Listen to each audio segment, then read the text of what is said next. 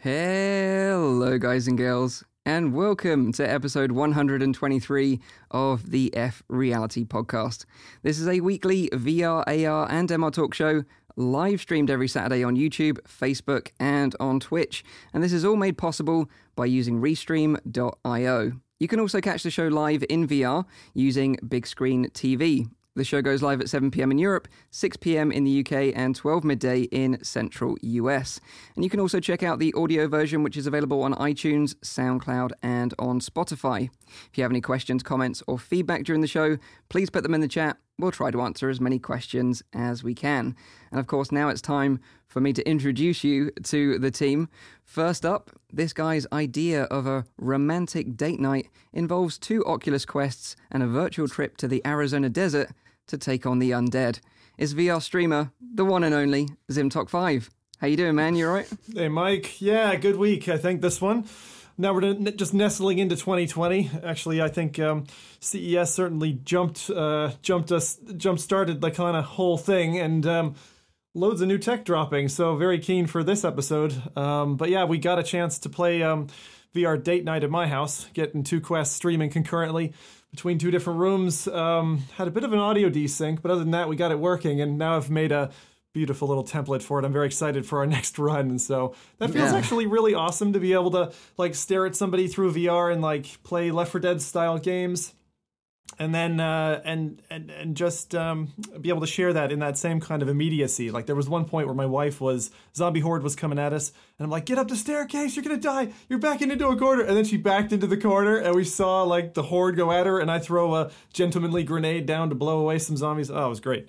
So that's what Sounds VR like is all an about. epic date night. And it's a unique format. Like I've never seen people, I've never seen anyone else do that before on stream with two quests. So uh, you're, you're pioneering there. You're setting the standard there. So uh, nice job, nice job. Uh, next, this week, this guy's been training with Mr. Miyagi to become the next VR Karate Kid. It's our Belgian brother from another mother. It's the rowdy guy.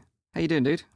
Hey, Mike. Yeah, I'm I'm doing all right. I'm a, I'm a little bit sore, a little bit stiff, stiff everywhere. You know, being a gamer for so long, it's it's kind of hard when you like go all physical all of a sudden. So yeah, I, I broke my back a couple of times. but besides that, I'm not working anymore anyway, so uh, it's it's not that big of a deal. That's true. how, how much longer have you got left until you go back to work? Uh, normally, I think my contract starts in April if Wow. everything goes according to plan. But I mean, I'm very busy now with the application, so it's uh, I, I'm spending my time uh, well enough. Good to hear it. Good to hear it. Next up, it's TV presenter, king of gadgets and tech. It's the former host of the Gadget Show and our very, very special guest this week. Everyone in the chat say hello. It's Jason Bradbury. Welcome to the show, mate. Thank you so much. I'm flattered to have been invited, especially in the week when the BBC have told us that VR sucks. Um, I know, right? What was that I'm all about? really, I'm really, I'm referring to those of you who aren't familiar with what I'm talking about. There was an article, I think it was yesterday. Yeah. Uh, I caught it online on my news feed and, and was, well, I, I would say I was surprised, but I wasn't surprised because it actually, you know, the BBC is a mixed bag. It's sometimes spectacularly, you know, inspirational. And other times it's it's really kind of middle class and narrow minded. And this was an instance of the latter. Yeah. Um, and they were talking about the fact that because the BBC have pulled out of some of their VR ventures, which doesn't really upset me too much anyway, and that they are kind of sounding the death knell um, for VR as a whole, which was Yeah. extraordinary. This article was so cynical, and it was Yeah. it, was interesting. It was like um, it was just literally the diametric opposite of how I think most of us feel right now, especially with Mhm. CES just having finished and, and that incredible month or eight weeks up to Christmas when Yeah. Oculus just suddenly just just for free just e- evolved like you know three stages. Yeah, Um, yeah. And and so much else was announced, and so many titles have been dropping for all the different VR platforms, and and it just feels completely out of sync. So I'm really happy to be here to to actually fly the flag for VR and kind of put the balance right because it you know I think it needs to be said. Awesome. Well, it's an absolute pleasure to have you on the show. Uh, thank you for joining us. Uh, as you know, uh, Nathie is away in China uh, this week and next week, visiting loads of VR companies out there, and we'll be back to tell us all about it on the 25th of January. So make sure you're subscribed and stay tuned for that. If you don't know who I am, last but by no means least, uh, myself, Mike, the host of the show from Virtual Reality Oasis. We've got an epic show for you today, and some of the highlights include Tesla Suit are making some fancy haptic feedback gloves, which is going to be really exciting to talk about. The official Oculus Link cable is now finally available in the UK and Europe. Zim's going to give you the lowdown on the latest releases to look forward to next week. Again, if there is any, I'm not sure. Uh, it's always a surprise, so looking forward to that. And then finally, we'll be talking about some of the VR products uh, that have been on the show floor at CES 2020 in Las Vegas this week. But of course, first up, let's find out what everyone's been playing this week and the highlight of the week. And first up is Zim Talk 5. Uh, Mike, Mike, Mike. What have I been playing? I played a whole ton of stuff, but uh, my highlight of the week, because you know you keep me to one and lock me up, um, would be Time Stall, which is a game that Nathie had originally talked about on the podcast a while back. Available on Quest. Um, I don't know. Is it is PCVR as well? I think you can play it on Rift, but Time Stall on Quest.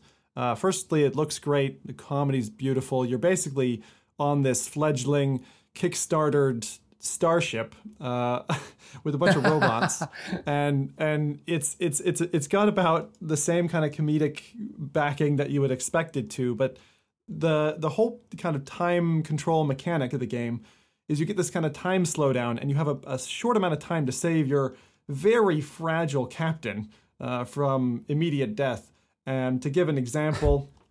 There's a bunch of robots hanging around, um, packing up some goodies, and all of a sudden uh, there's like a, a, solar pulse turns them all evil or whatever and the captain's running away and he like he's already fallen apart.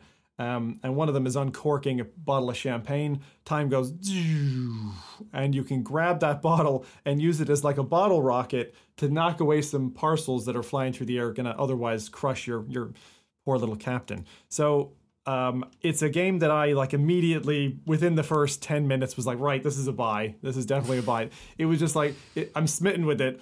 Can't wait to play more. The puzzles are really well designed, and that kind of mechanic, along with the coupling story, ah, it's just gorgeous. Uh, have any of you guys played it? I've played no. a little bit of it um, after Nathie talked about it, and like you say, it's got this like unique mechanic where time just completely stands still and you get to re-control the scene and, yeah. and avoid sort of a catastrophe from playing out which is a lot of fun. Uh, but i didn't play any further than the first level but i think i will go back to it. But have you played any further than that? And does it sort of keep keep going on that sort yeah, of trajectory? so i went past the i think i went through three or four levels um, but the, the number one thing that stood out to me and i know we're in still in boneworks era was the pizza physics. They got the pizza physics right. You can there's literally a hole in the wall like a 3d printer type thing and you phone up like you would in the 90s and ask for a pizza or whatever. And then the pizza comes sliding out the chute, hits you in the face, drops on the ground. You pick it up. It's got two hand control. You're like playing with the pizza. Perfect pizza physics. So if that's what you're looking for in a game, amazing. That's that's that's a piece for you. It sounds a little bit like that other like time control game. I forgot the, the name of it, but you're you're like a, an agent and you're being sent to like uh, I think you're like an insurance agent actually. You need to prevent your clients from dying. Um, it's, oh, it's yeah. been a release like like a year ago or like even longer now, one and a half year maybe. Yeah, I know. Um, I know which I one you're talking the, about. The title. It- Probably the chat can can help me out on that one. It, Uh, It's kind of got those like Roblox looking characters. yeah, yeah, yeah. exactly. Uh, something exactly. Incorporated, I think it's called something ti- Yeah, Time Incorporated. I, I really don't remember the name, but it has the same like time mechanics in there as well. I really enjoyed that one. So Time Stall would definitely get two thumbs up from you then, Zim. Recommend. Absolutely. There were at least like five people in chat who were like, "Yeah, I'm buying this now." Right? They let's see the gameplay, and it's like it's just one of those games that's it's an obvious one to buy. Nice, solid recommendation then. What about you then, Rowdy? What you been up to this week? Yeah, like uh, the, the game that I played indeed turned me into Karate Kid for a moment. Um, it's called Path of the Warrior. I think I highlighted it uh, a couple of weeks ago, uh, very briefly. It came out on Quest, but it's also available on the on the uh, Oculus Rift S. Um, and it's it's this like retro styled, like you know, like punch 'em up kind of game. Um, in, in a very uh, cool setting, I think. I, I think the, the story is not that important. Uh, I really didn't care for that as at all. But the face mechanics are really well done when you punch characters, and I think that just made the game like ten times more fun for me because when you punch someone, you can literally see their face go all the way like like smashed in between, and you, you can use your feet, which is hilarious. I've, Yeah. I've, I haven't seen a game yet that does it so well and so funny as that game as, as as yeah exactly it like just like flies into the screen and you can do like a flying kick as well and your character like spins around it's it's a lot of fun um I do think the price is a bit sharp on it. I think it's like 20 dollars. I don't because I I read online it's about two and a half hours of gameplay. I, I don't know if it's worth the full twenty dollars, but if you're in for some for, for you know just some solid fun, then I can definitely recommend that one. Yeah, this is one of Jason's uh, sort of uh, fun titles as well. I, I, I saw an Instagram post recently where you were comparing it to Streets of Rage, which is clearly where it's kind of got its Yeah. its idea from. Yeah. Um, and you've been enjoying it as well, right? Yeah, I mean, I'm, I'm, in fact, if I move my camera, you can probably see. Oh, double, you got double, a double, Oh. double dragon behind you it. got a cabinet.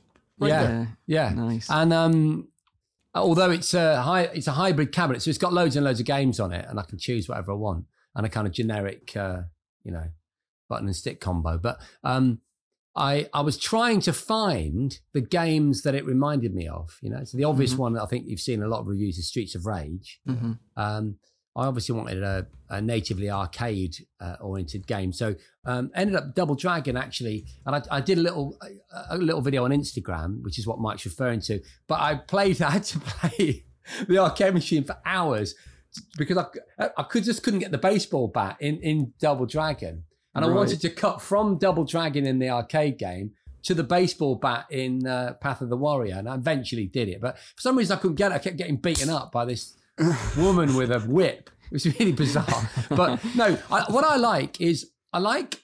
I mean, I, I like to think about the metaverse, and I've got this sort of. Uh, I'm impatient for the point at which, in a kind of Ready Player, Player One context, we move seamlessly between different styles of gameplay experience, and and and I think I would dwell in the 80s, being a child of the 80s. Um, I would dwell in a kind of 8-bit beat 'em up platform environment. Um, and so what I loved about about it is what Rowdy was talking about was that kind of really accurate portrayal of that classic beat 'em up, side scrolling perspective switched around in your face. And and with the same and what's funny is that the leg thing right it, it, it's a different mechanic obviously to the arcade games that it's based on but it has the same sense of humor doesn't it and, Yeah. and that so stylistically on many levels from the music to the fonts even though it's a very different experience than a than a very basic rudimentary game from 1982 or whatever, it, it, it actually feels really similar in its own Yeah. way. So it's evolved into into VR, and I, I think it mm. really does help the mental kind of version of VR. It make it, it, it ticks a box for me. Okay, so I've done that now. I've played an arcade game. All right, good. So what's next? World of Warcraft. What's where's that going to be? And where are all the other experiences that I've had? You know, to be to be found in in VR. Brilliant. Yeah. Into, It's one of those great games that gives you a, a real healthy dose of nostalgia, a bit like Pixel Ripped uh, 1989. And if you haven't played that, Jason, you should definitely put it on Uh, your list. Uh, Um, it's on my list. It's there. it will take you right back to the days of dam- gaming as a kid. And in the latest a one, which one. they're developing right now, there's even a scene where you have to play a Castlevania type game on your console, but you have to. You're being told to go to bed by your mum. So when she leaves the room, you turn your console back on, you play, and then when you hear her coming back down the corridor, you have to turn it off quickly. Oh, It- it- genius! No, no, no. It, it, it is is absolute great. ode. You have to play. Uh, Yeah. Pixel That's amazing. Yeah. Definitely. Oh, I'm there. Well, I'll, if And it's- it's invite me tough as back, well. I'll talk. I'll have done. I'll have done it then. Um, yeah. No, well, I mean, I, well, all games are tough to me though because I, I, in fact, I was going to do a YouTube channel called "I Suck at Video Games" because I, I'm infeasibly bad. But I, but yeah, it sounds great. In Yeah, fact, It's talk, not that. It's not that hard. I, I was able. So. talking of, of which, I um, uh, I, I actually, I know this is. This is like VR 101 for, for most people, but I only just played Pavlov this week, and that that was good because I was so keen to get into the action. obviously, obviously, I clicked multiplayer straight away, like day one. Didn't do any of the training, and, and then I've got this like weapon with this massive magazine and like you know rounds that you feed into a breech Oh, thing. I was like, what? And and and so that was fun. But wow, my god! I mean, Yeah. get out of town. I can see why everyone's raving about it. I'm in Yeah. love. Yeah, and, and Rowdy, you know, Rowdy's like the biggest fan of Pavlov out uh, of He all was of probably us. the so- one I'm a shooting me in the head fan. every time I was trying to feed those bullets in. But no, that mechanic, like, I, nope, nope. I, I was, I was definitely there before myself. Where when you've got like the heavy machine gun and you're trying to figure Yeah. out how to feed the rounds and just oh. reload the goddamn thing, it's funny. Yeah. But it's so simple, just as an idea, to to have say 25, 30 different weapons, be they weapons or whatever you want in whatever game you want, Mm. and each one has a slightly different mechanic, and that's Yeah, not that's normally exactly- the case, is it? that's exactly what the hot dogs, horseshoes, and hand grenades does with all of their weapons in there. They do. I mean, they, yeah. what what they do with their weapons is it's it's unbelievable. It's better than real. Like you know, like it's it's so amazing how much stuff that they put in there. That uh, if you're into guns, just Yeah. uh, trying them out and testing them and like uh, getting a feel of them, then hot dogs, horseshoes, and hand grenades is probably the best one out there. Yeah. Cool. Yeah, and plus, like Pavlov Shack is now available on Quest, right? So you can download it for free using uh, SideQuest, or actually, I think it's got its own installer now. It's Um, both actually, Mike. So it just just landed right. on Quest, or you can just side load it directly. It's very easy. Actually, I I found the direct side load easier than Yeah. Than the side quest method because you have to you can customize your name. I'll go into that a little bit later on releases. Um, Ah, but there are some amazing modes in Pavlov that you may not have tried yet, Jason, including some that involve zombies. So Yes, We'll I, no, I've later. I've spent. I did this. I did that thing again that I haven't done because I'm I'm I'm guessing I'm a lot older than you guys, and I've got three kids, and and uh, I'm not going to pretend that I work for a living because obviously I don't, but I uh, don't do a proper job. Um, but I, I I was gaming until like three in the morning. Uh, it's Yeah. just it, it was like being on Counter Strike. However long ago I was doing that. like, exactly. you know, Exactly. completely lost in that world. Years ago. Yeah. Amazing, amazing. Um, so this week, uh, I've been playing a lot of Boneworks. Um, I've been testing out VRSS, which I'm going to be talking uh, in a lot more depth later on in the show when we talk about CES because it was announced during CES. Um, but to be testing uh, VRSS, I've been playing a lot of Boneworks because it's one of the few games that actually supports VRSS right now. And even going back to it to do a lot of my testing, I sort of still stand by what I originally said on the show that the story for me is just like, you know, rubbish. Uh, it- it's completely takes takes complete second fiddle to the mechanics of the game and the weapon handling and everything else, which I do think is really really cool and a lot of fun. And I think a lot of developers can definitely take a lot of aspects of what they've achieved in Boneworks and incorporate it in their own games. But it's kind of why I was sad that they didn't open it up to the modding community so they could make their own story driven content. But it is what it is. But um what I thought I'd do is because uh, I was playing a lot in the sandbox mode, and instead of talking through Boneworks again, I thought I'd just give you a little guide on how to unlock sandbox mode if you're enjoying uh, Boneworks yourself. So, Zim's going to play a little video now, and I can quickly sort of talk you through the quick guide. It's not really complicated, but it, you, I, I did that too. oh, you did uh, it. You did it. But but the, there's one thing to note though: the things that are in sandbox mode are Yeah. only the things that you unlock throughout the game. exactly that. Exactly Yeah, that. that was yeah. my great frustration. Yeah. so if you, if you don't want to if you don't want any spoilers and you want to kind of figure out this yourself, which I don't think you probably would, um, then go ahead and just mute the stream for like a few minutes. But it, it won't But take very long. it's very much in the beginning of the game. Like it's actually before the story really starts. yeah. That exactly. this, that you need to do Exactly. this. So there's no spoilers Yeah. really. Yeah. Um, No. So yeah, if Zim, you want to go ahead and play the video. So um, like you said, you know, you can now just play around in the sandbox mode. Super easy to unlock, um, and this is how you do it. Basically, um, if you if you're already in the middle of the game, you don't need to worry. It's not going to um, affect your save. You can go back to previous levels, and you need to choose the chapter at the beginning called the break room. And this is where you choose to throw everything into either the incinerator, which is red, or the archive, which is blue. And basically, you can ignore the instructions that the game gives you and just throw everything into the blue archive box uh, on your left. So once you've done that, uh, everything's uh, in the left box. You just pull the lever to exit the room, and that's the first bit over and done with. You then just proceed through the rest of the level as normal, which is the museum, uh, until you're past the bit where you have to place a red heavy block onto a red switch to open a door, and then you just follow the corridor round to see a cup of coffee on the wall with a tentacle coming out of it, and that's how you know you're in the right area. So once you round that corner, right in the very far left of that corner is a secret door. And all you need to do is just simply push that door open, and then you're in a little secret room.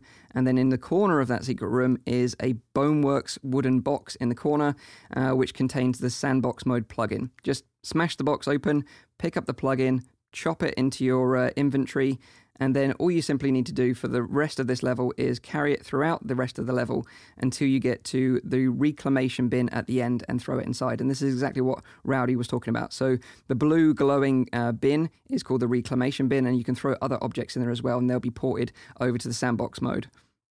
And then it's just a case of completing the rest of the level and then go back to the main menu area, open up the game uh, Boneworks uh, uh, box and slot in the sandbox plugin into the system to activate it. And then you can just play sandbox mode, have tons of fun uh, spawning as many weapons or as enemies, uh, the null men as you like, and just have a blast throwing them around using physics guns and all the weaponry that you've unlocked in the game. So that is just a very quick little guide on how you can unlock sandbox mode in Boneworks and have a lot of fun with it.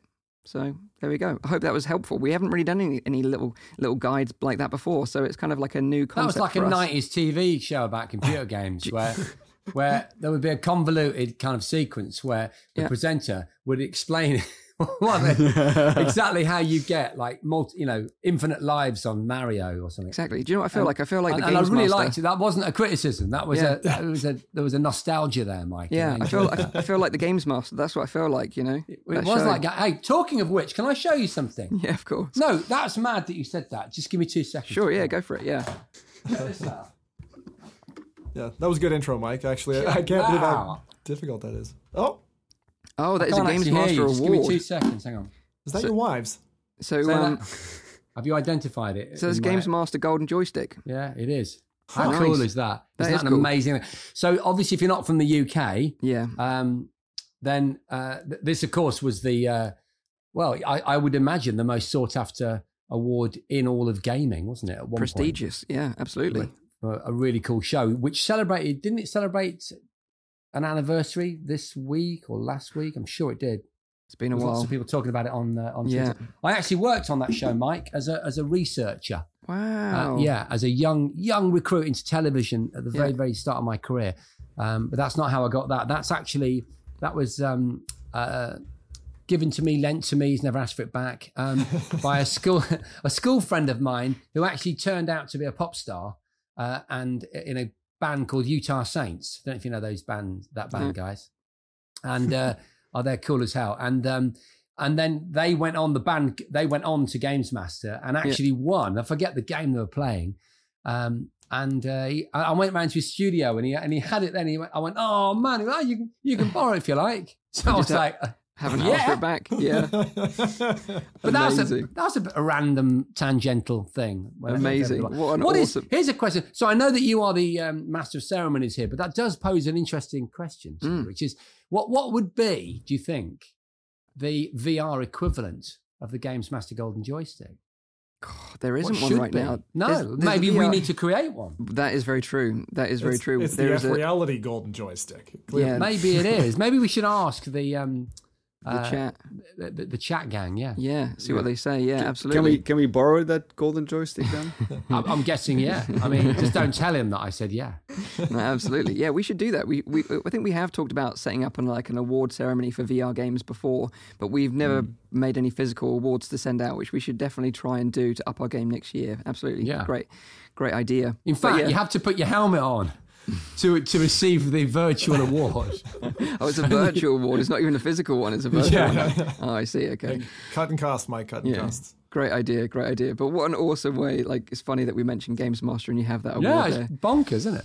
Yeah, funny. So let's get into the news then this week. Uh, a few bits of news to discuss. And the first bit of news is that the official Oculus Link cable is now finally available in the UK and Europe. Uh, it released in the US about three weeks ago and now is available for us across the pond too, which we're super happy about because we were a bit gutted when it first released in the US that, of course, you know, UK and Europe, as always, get left behind a little bit. Uh, but we finally got it. However, it is uh, pricey. It's £89 here in the UK.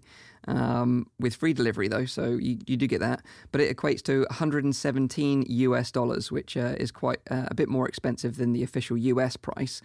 Um, definitely the most expensive cable I've ever bought. Have you ever bought a hundred pound cable before, Jason? Being a, into your tech stuff? Oh Yeah. yeah, that, that's probably. I mean, HDMI early, right? uh, well, I was I was going to say in audio. I mean, in, in you know the old uh, I bought cables for speakers that are silly money. um, Yeah. but um, but no, but I think eighty nine pounds is a lot of money. I mean, I, I, I very I often move in the opposite direction to a lot of consumers because I'm normally more amazed how inexpensive consumer technology is Mm, uh, than I am how expensive it is. And I think sometimes people are a bit unfair on social media because if they're not in the business of making a, an actual product and they don't understand, you know, uh, say the costs around uh, health and safety or R and D and so on and so forth, and how you've got to make all of that part of the final price. Absolutely. Um, yeah. But I do think, nevertheless, that uh, although I- I'm aware that it's optical fiber and all the rest of it, Yeah, but it, exactly. it is it's a very expensive addition, isn't it? Yeah. Um, Yeah, especially when you consider the price of the Quest is only four hundred pounds or four hundred dollars. But uh, we we talked about this uh, a couple of episodes ago that you know th- there's a reason why this cable is so expensive, Mm. and if you would buy probably like the same cable from a different brand, it might even be more expensive yeah, just because it's optical fiber. yeah, and um, I, I do see a But lot of people. especially, Yeah, I, I- I think that is indeed the reason why it is so expensive because it's an optical fiber cable. I think the most expensive cable I ever bought was a was an, also an audio cable. was 250 euros for like Holy- a multi-block. like, holy crap! there you go, Wow. yeah. yeah. Network Wow. cables used to be pretty pricey as well. If you're trying to do the length of your house or something. Although recently, I, I cabled my whole house in Cat 5 or Cat 6, and it was like 30 quid for uh, 200 meters of cable. I was like, that is so cheap compared to what I used to have to pay for that stuff. Yeah, So, but yeah, a you lot- think as you, Go on. you'd think as well that optical cable actually had gone down the same exponential curve in in that it you know is half the price and yeah, double the efficiency every 18 months or whatever. So so which is what's happening with cat 5 and cat 6 and you know supercomputers and self-driving cars. And so so so it is interesting that um you know what would that cable have been in like 1995 it, it Yeah. would have probably been 2000 pounds Of course, of course. and, and like Rowdy rightly said, you know, I don't think Oculus are making any money on this cable because of, like you say, the research and development involved in making it, making sure it's got the bandwidth and everything else. And also something you've got to consider is that although a lot of people are comparing it to like the Anker cable right now,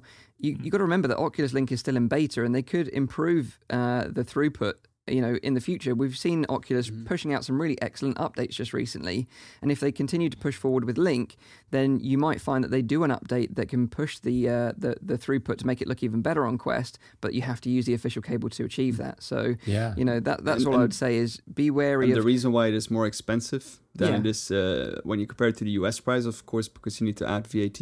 Yeah, of course. to it, yeah, so but you you know, always to be that honest though, um, it was mainly people in the US that were shocked about that, and I think they're always shocked about that when we tell them that you know whatever they pay in the US, we pay in in, in the UK in pounds. It's the, it's the same. Although obviously when you do the, the sort of um, you Conversion. know conversion, it's never the same. It's, it's obviously a, we pay a lot more over the odds, but we've been doing that for years in tech, so there's no surprise there from us.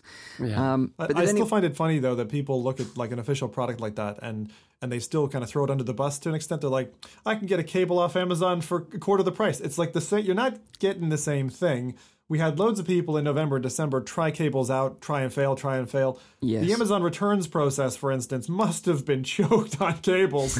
I bet because they got sold out for a little while. Yeah. And and just remember that when you're considering, you know, buy once or buy four times. You know, which one do you want to go down the route of? yeah, it's a really good point. I, I do think that if, if you wait a couple of weeks or maybe a month, that other cables will start appearing. uh, Yeah, like third-party certified, cables like the same. that will same probably be certified or like Yeah. be tested by the manufacturer. did anyone So, I else mean, if order you one by wanna- the way?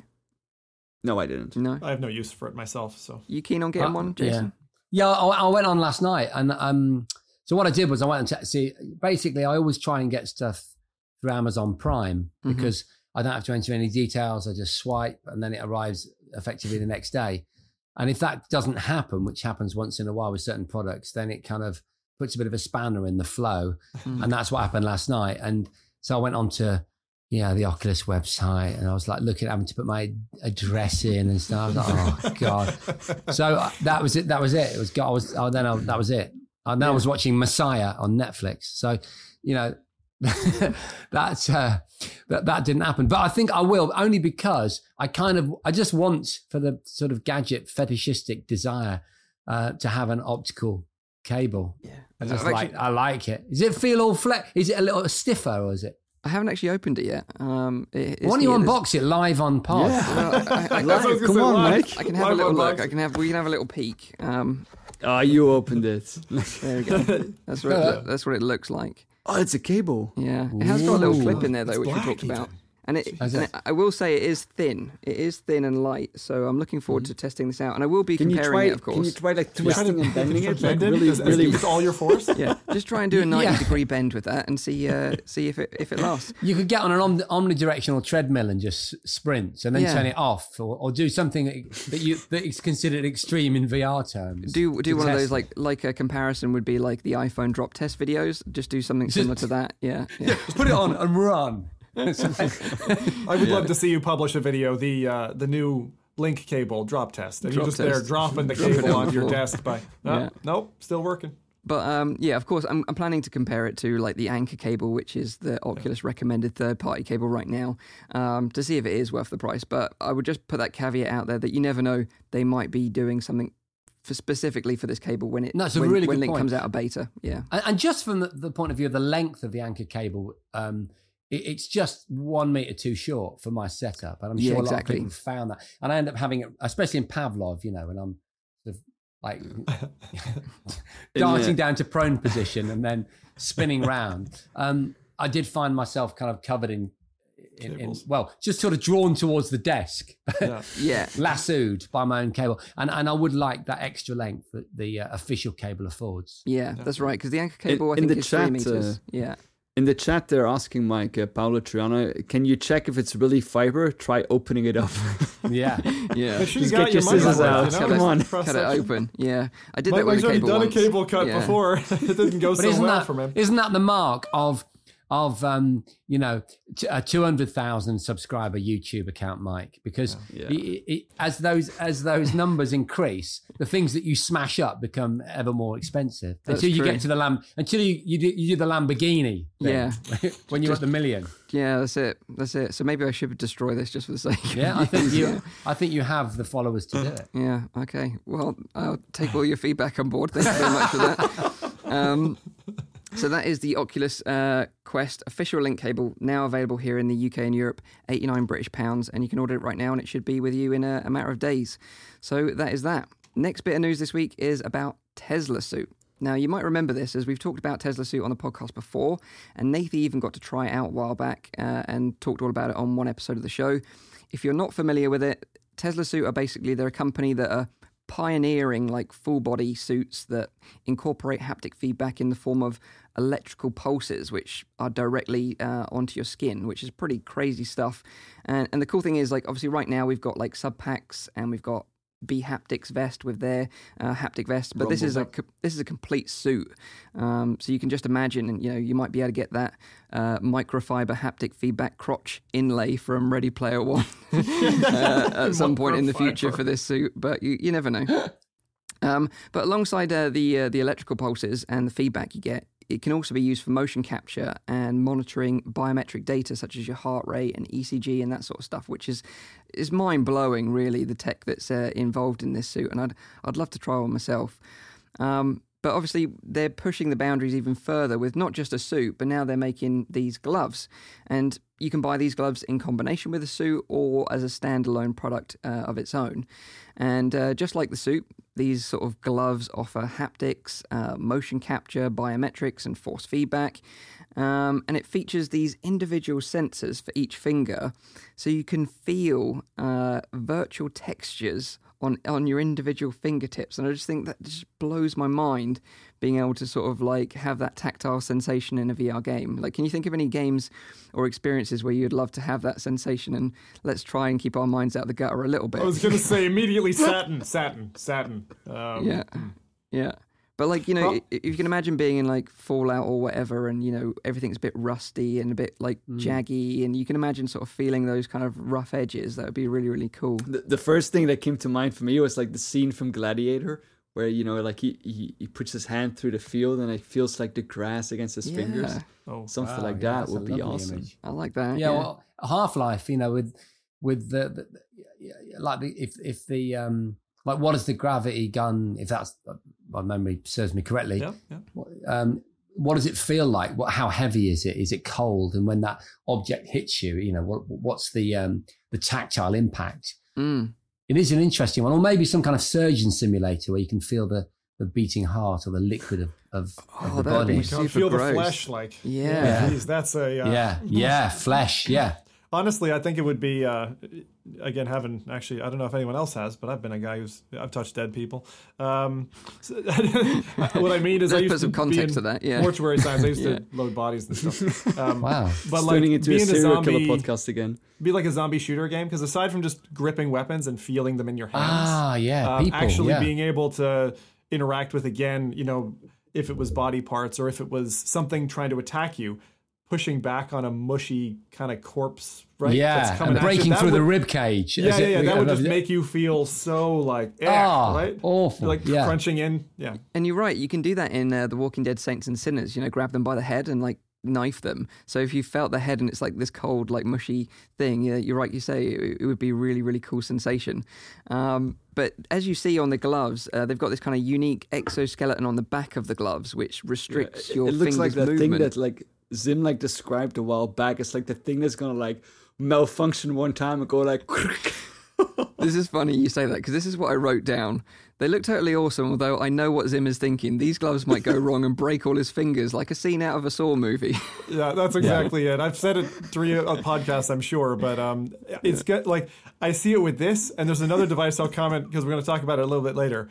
But I always see the the health hazards first with these things. And It's like who's going to be the consumer who gets unlucky and gets the software bug that breaks all their fingers?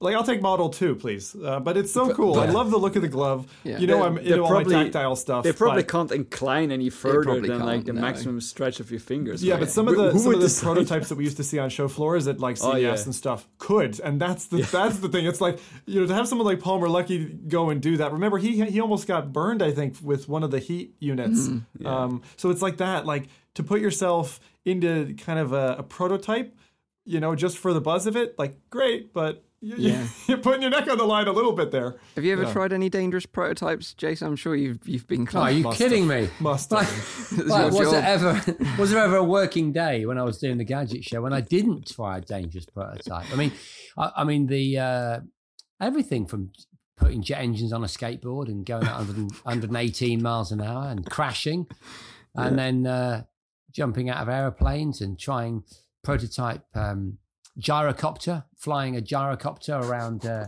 in Germany, um, and also um, the, I remember once we had we oh yeah we got a bunch of remote control helicopters, I think about eight of them, and we made a, a big sort of mesh uh, construction with a chair in the middle, and I sat in the Oh, middle, Jesus Christ. and then we had a controller guy who who tried to raise the platform. Oh my god! So, so putting aside issues of my own safety, at one point the, the the the the wobble got so much that one of the rotor blades flew off, and we we had film of it flying over the head of the makeup lady who was in the field oh my where we were god! filming, and the whole shoot was cancelled, and there was a big. Big problem. That was a big kind of investigation by health and safety and everything. Yeah. I probably shouldn't say all this. But, Wow. No. well, I mean, I suppose great the truth is that we. Yeah. well, we did the right thing. We stopped the shoot, but but yeah, and, and I had a, a suit made of, of rollerblades, and I like the one from Yes Man. If you've ever seen right through to the end of the movie Yes Man, to the credits, there's a bunch of crazy experiences that he effectively said yes to. One Yeah. of one of which was a suit covered in rollerblades, and I've gone headfirst down a mountain on that. Oh my god!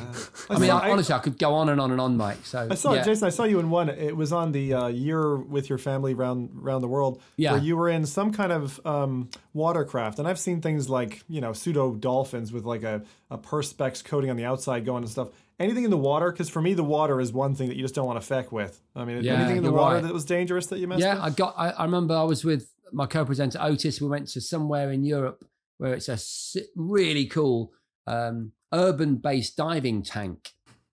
Got a really cool name, like Sub Fifty Eight or something like that.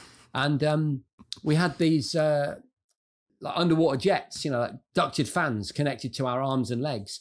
And they were proper prototype devices, and they were like it was like like a bodybuilder grabbing you and wrenching your arm, and it and you had to sort of hold your arm in the right position, otherwise you just went smashed into the wall. It was really tricky uh, and quite hard to actually get a, a meaningful review out of because they were just kind of overpowered. All whilst underwater. Nice. Yeah, again? that just All whilst underwater as well. Oh, the water powered jetpack. Frankie Zapata, the guy that famously about, I think this year, uh, the year just gone, actually went across the channel. Yeah. Um, he ma- he made his name by uh, grabbing the um, exhaust from a um, jet ski and then funneling it down a big hose pipe and chucking it out of some jet nozzles. And I tested that in Marseille in the harbour. And I remember being about 20 feet in the air and then just just going straight backwards and just slamming flat on, on my back onto the water. And you know that that's one of those things that doesn't look painful, but is really painful. Yeah. Uh, yeah, You- lo- yeah. I was effectively a stuntman on that You show. was. you You know? was. yeah, yeah, Yeah. yeah. yeah. Well, we, we, we salute you for your hard work, absolutely. um, but yeah, going back to these gloves, so this exoskeleton on the back of your hand, they kind of restrict your fingers' movement. So, like, you can imagine picking up an object, and because of uh, the exoskeleton restricting your finger movement, it feels like you're Wow. holding a tactile object in your hand. That's the thing that I think is still the coolest. Yeah. Like the, the, getting the feedback of that. Like Yeah. if they can program that into a game, like every object, every physical object will have a certain set. Like, Yeah, exactly. And guns would feel great. Everything would feel great. And this is the kind of question I want to put out to you guys: is do you think these kind of devices, these kind of gloves, will ever replace traditional VR controllers? You know, buttons and, and thumbsticks that we've become so so useful uh, used to, and, the, and that we love now, of course. Yeah. It feels it feels quite likely actually um, that that would come. The only issue with the physical form factor that I see is having that bulk at the back of your hand. Um, it's kind of like what we have today with the physical controllers. Is that sometimes they you end up clashing them or you know. So um, that's the only thing. If they're able to do it through some kind of oh, I don't know, reinforcement, steel membrane, carbon fiber, something to be able to do it more in a glove pattern. Um, that's where I think this would uh, eventually manifest in the consumer market.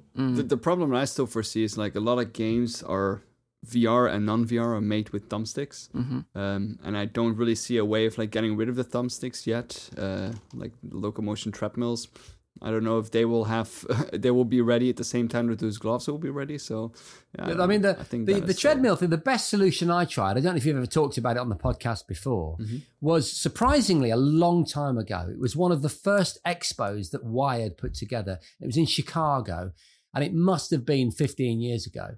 And if you can imagine, I think it was four paving slabs that were made out of metal, but were like little robots. And I mm-hmm. walked forward onto, say, you know, slab number one, and then the, the uh, uh, with my foot still on slab number two, and then three and four scooted around the side of me, so I was able to walk forward and, and but effectively not move in space.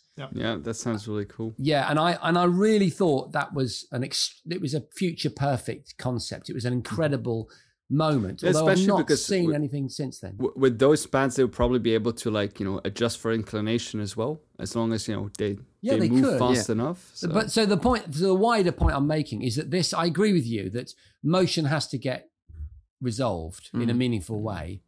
Um, it feels to me that that that that, that sort of omnidirectional uh, uh, motion device is more difficult than actually the suits that you're talking about. Yeah. hot, hot and cold, which I know that you've sampled, Mm. Mike, and um, and gloves. I mean, I, I they, they feel like simpler, more sort of sort of ergonomic problems to solve than than that classic one of how do I walk in my front room? You know, Yeah, how do I run across the fields? You know, Absolutely. Yeah. smashing into the sofa. Yeah, no, ab- absolutely. It is a, it's a tricky problem, and I don't think anyone's really cracked it yet uh, or really come close. But I think with this, um, these gloves, I think developers would have to reimagine a whole new way of interfacing with like menu systems and, and, and other things because we rely so heavily on like laser pointers right now or navigating menus with thumbsticks and button presses. So I think that would have to be completely redesigned as well. But I do uh, welcome that in the future. I think you know if they strip all that UI back and it is more like real life and you you you you, you behave and act in a natural way, then I think it would be really really cool.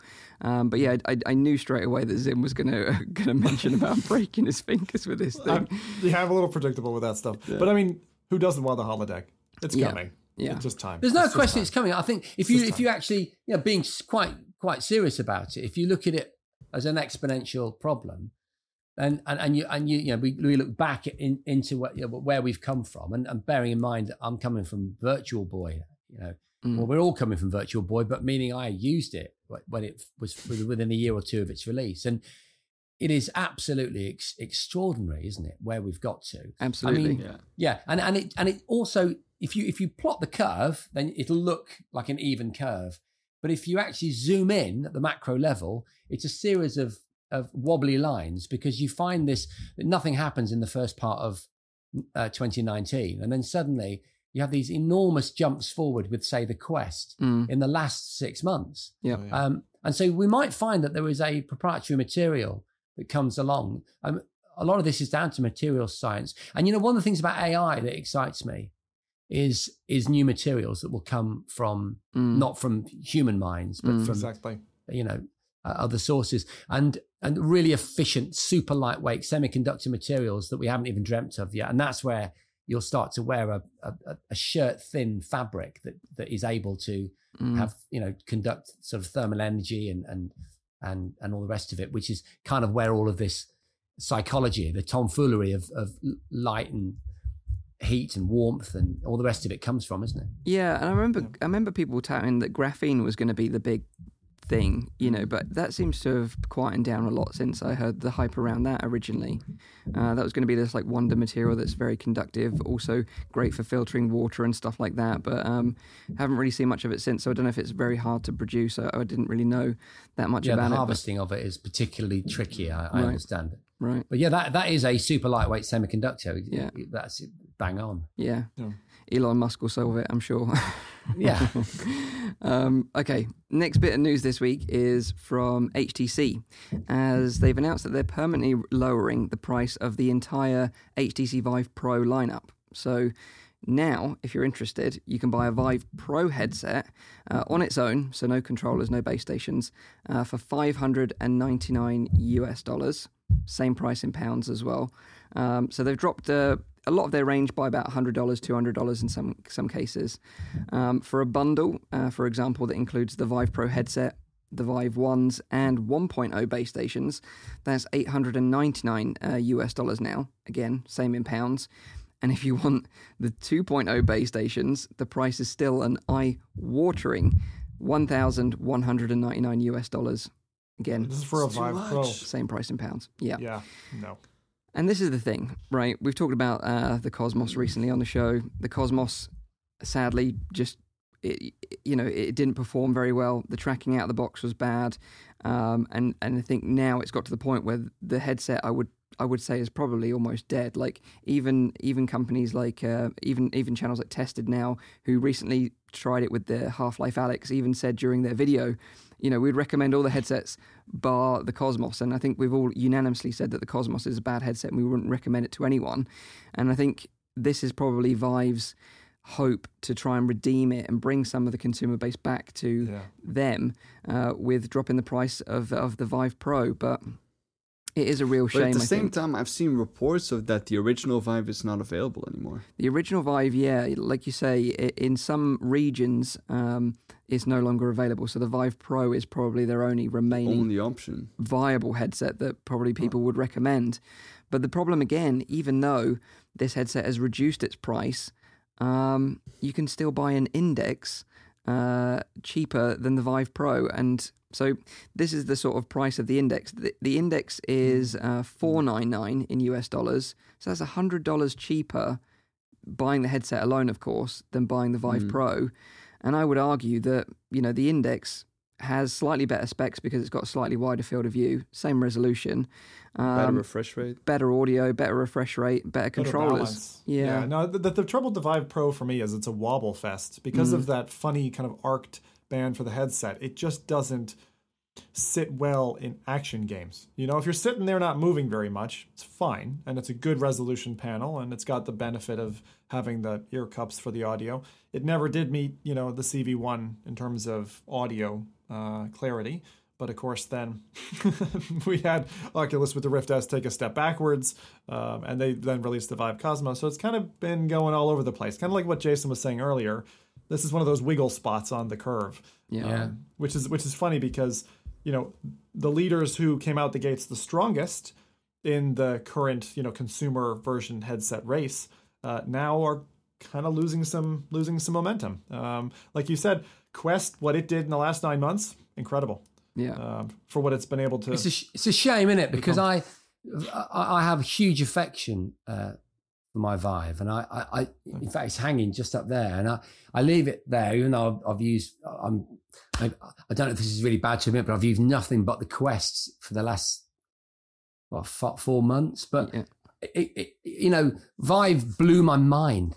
Uh, I, I was actually at a big live event where they were showcasing it, and, and you know, no one had really seen it, and so so HTC were there, and they put it on my. I was going to demo it on stage, and they put it on my head, and it was um, is it tilt brush where Yep. you create Yep. the 3D structures using painting brushes and so on, and I just I couldn't I couldn't believe what I was looking at. I just I suddenly realized, oh my god, they've they've done it, and that was from uh, I, I'd even had uh, certainly the first generation of uh, the Kickstarter funded um, Oculus, Mhm. Yeah. Mhm. Yeah. which was great, but it but it still felt like what it was this kind of uh, beginning, uh, Mm. You know, Yeah. kind of uh, platform. And but but Vive was polished at that point, Mhm. so it is extraordinary how how they've lost so much ground. Yeah, because like you say, um, you know, when certainly even when the the original CV1 launched, because um, the original Rift didn't ship with sensors. Um, I mean, um, tr- With uh, motion controllers. controllers. Sorry, uh, originally Exactly. the touch controllers.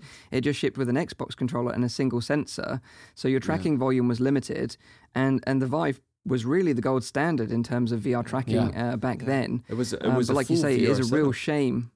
Yeah, a real shame to see them lose the ground. But I think you know, I, got, I get a feeling with the, with, with the original Vive, it was a collaboration with Valve as well. Like Valve were heavily involved in the original Yeah. Vive, and obviously since then, Valve have taken it upon themselves to make their own product, which has kind of blown Vive out the water a little bit. And then with Oculus, with the Quest, you've kind of got those two markets um, sorted with really good products that are Yeah. cheaper than what HTC are offering. It's It's So like the story of a boy price. band, isn't it? It is. It's like when Robbie Williams left Take That. yeah.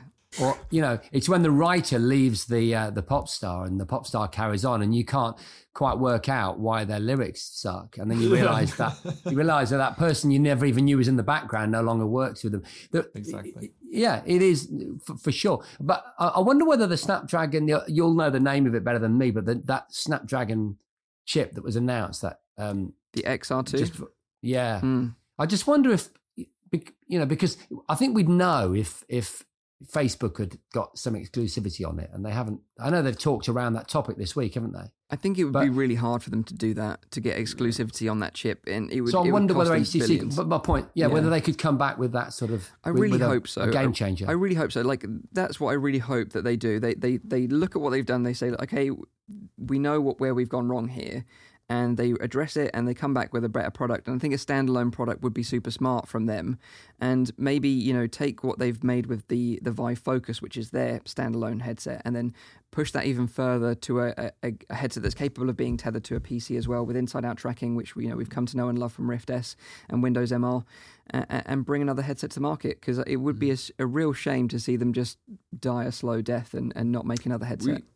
Yeah. We have uh, ProTube VR in the chat making a making a valid point that the the first generation Vive uh, was made with a lot of support from Valve Mhm. as well, which might also be the reason why because you know Valve went on to do their own headsets. That why Vive is kind of like you know wobbling around now a little bit and uh, struggling to actually define themselves in the market. Yeah, and, and Nathie is always like um you know a bit of a defender that says you know well what's going on in the Asian market, and I'm sure he'll be able to to give us all the lowdown on that once it once he's back from China in, in a couple of weeks' time. So it'll be interesting to see what he thinks and what their perception of is uh, of HTC right now and the Yeah. position that they're in. So yeah, very interesting indeed.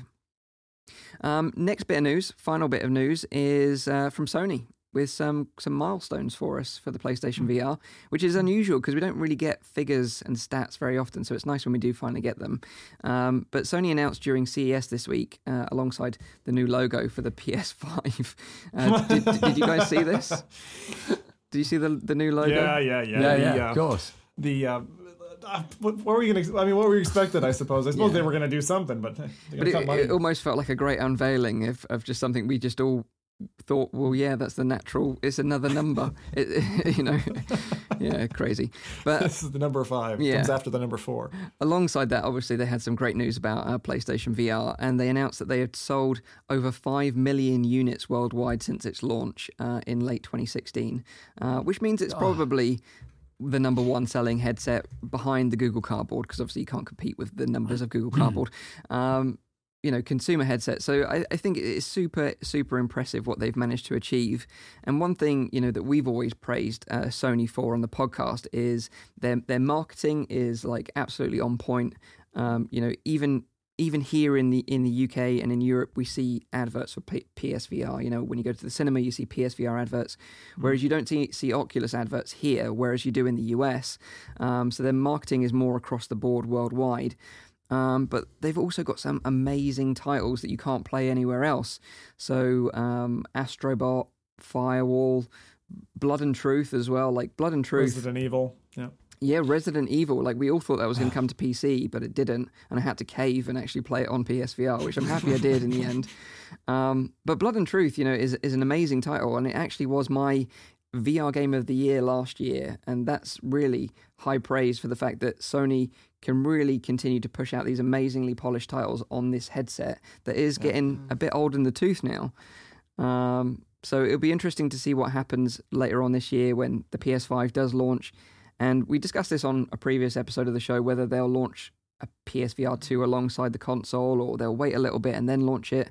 Um, But I still think that you know the thing that Sony does right is that they really maximize the technology they have at hand. Yeah. Uh, I think there's still so much more possible with, for example, the Oculus Rift or the HTC Vive or the Nokia controllers or whatever that is not really being really maximized in like the PC gaming market.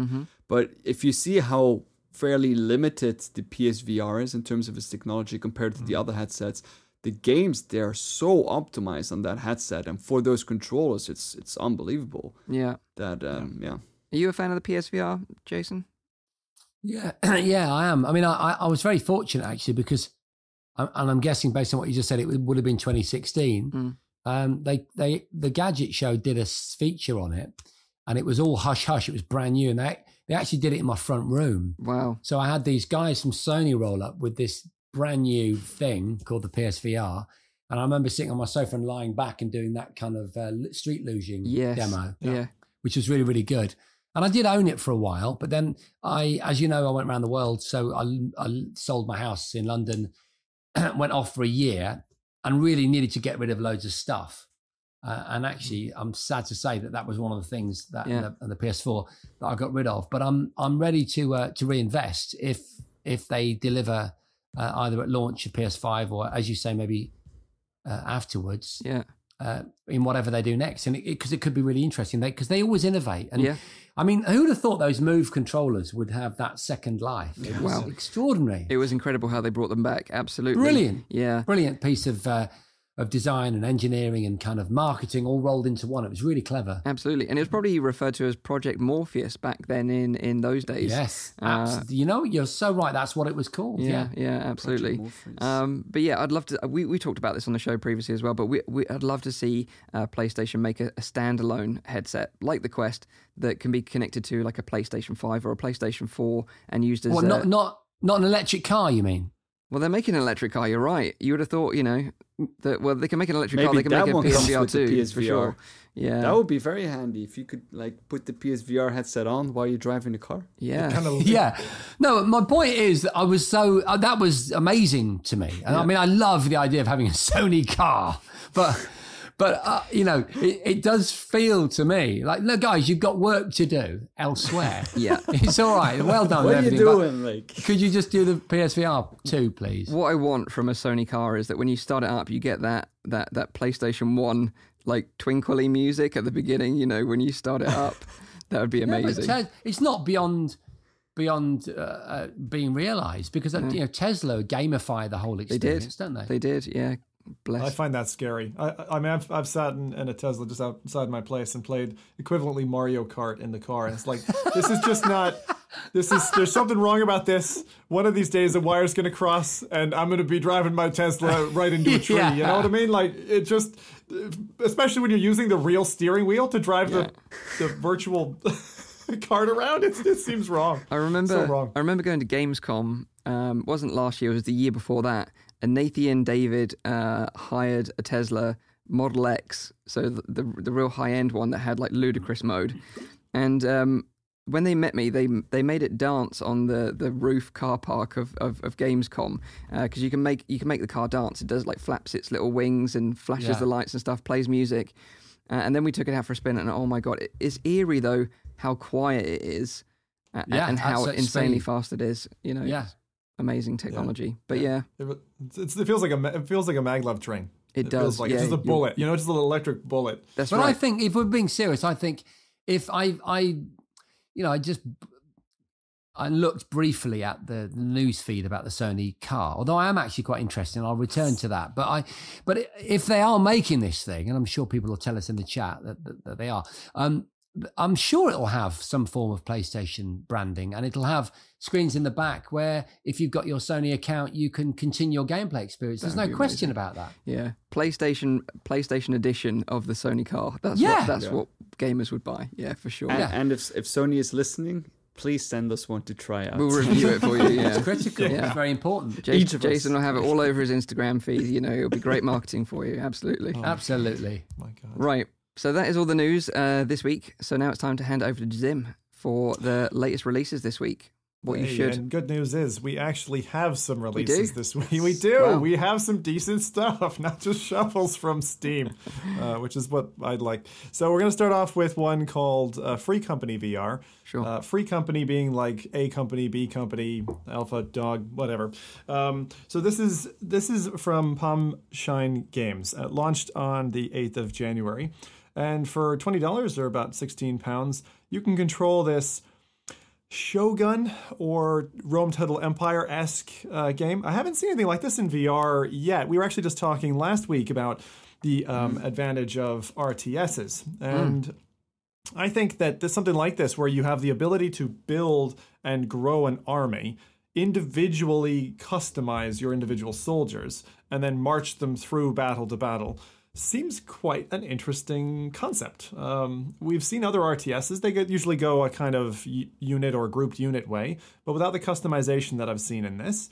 Um, so, you know, leading a large scale battle and seeing something like that, we've seen some kind of 2D games uh, touch on that. I think it's Large Battle Simulator or whatever that's called, that, that one with all the crazy YouTube videos that spawn off of it. tabs. Um, this- yeah, tabs. Yeah, this this seems to be Totally this seems to accurate be the uh, VR equivalent of that, and as I said, I think from from the concept alone, for me, it's quite interesting. So if you've got a Rift or a Vive, uh, this has support and is already out there. So it kind of looks like it's got elements of like RTS planning, but also you can jump into first person mode and then get stuck in yourself, which I kind of like that idea.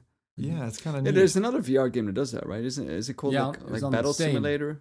Yeah, Yeah, well, it- yeah. there was one I played on the Vive. It was one of the, the again one of those standout sort of memorable experiences of that of the Vive year or two of my life, and and it was exactly that. You could do a kind of Normandy thing. Yeah. Yeah. The characters were quite cute, but you had like twenty five soldiers, and you could zoom into them, become a sniper, then you could come out into God mode and organize a, st- a strategic that sounds like out of ammo. setup. That Yeah, like out that's of it. ammo. Yeah, Out which of has ammo, one yeah. of the best scoping mechanisms in early like 2016 VR. Um, Yeah. That was actually by uh, Dean Hall's team, uh, RocketWerkz, uh, the, the guys behind DayZ, uh, popular zombie right. survival game. That was kind of their first foray into VR, and it was interesting. It was a kind of a strange blend of almost that like Battlefield 2 God mode, Yeah. but.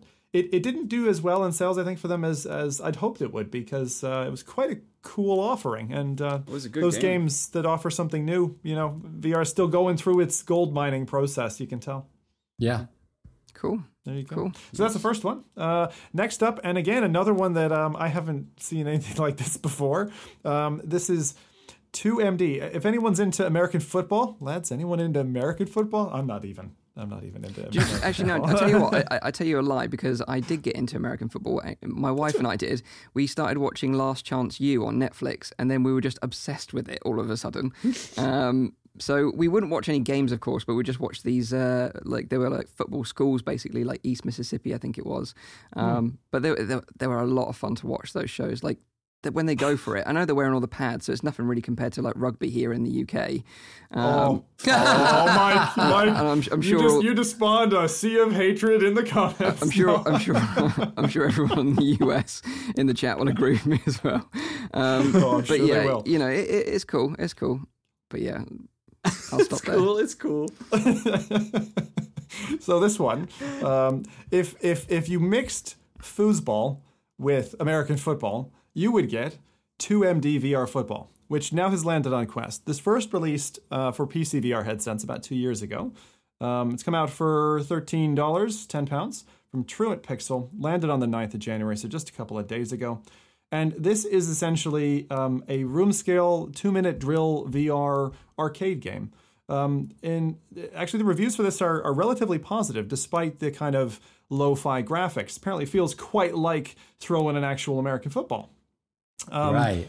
And, and it focuses really on three things. So um, you move your character, you strategize and decide the play you're going to use and then you actually throw the ball. And and that kind of re- recycles recycles. And so it's meant to be quite a fun pick up and play kind of uh, kind of game. But I, I thought the visual uh, style was quite good. Obviously it's been tuned down a little bit for the quest um, and it is a single player game just to make that clear. So this is you know ai you're playing with. But, It looks like I the like- I game do from like the tactical um, aspect of it. That you need to like draw on the board, Mm. like Yeah. what the the route of action is going to be. I like that aspect a lot. Yeah, it reminds me of that game from Sanzaru Games. Didn't they made they made a sports game uh, prior to uh, Marvel Powers United? Marvel powers. Yeah, I can't remember what it was called, Sports Challenge or something like that, and it had uh, American football in that as well. yeah. Yeah. i haven't seen many american football i saw some um, some European footy games, all right, where Hmm. which were very odd, especially including one where you were running with your feet by jagging your That's hands right, up and yeah. down. That was But you know, if you can if you can tap into that sort of like Madden market, which is ridiculously Ah, huge.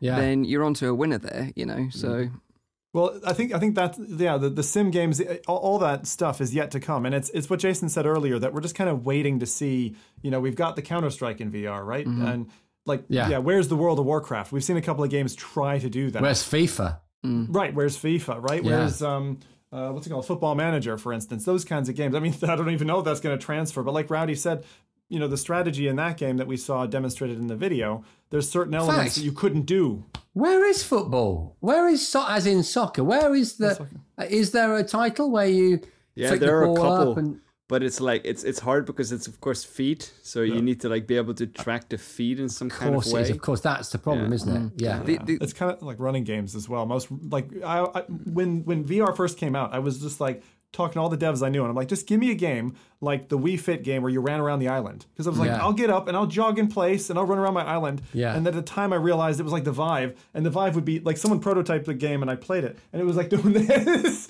giving me black uh, black rings around my eyes because of all the I, I have played football games in VR though, where you would just like you know when the ball is on your feet, you would just like run with your hands the entire Yeah. time, and you would press a button to shoot.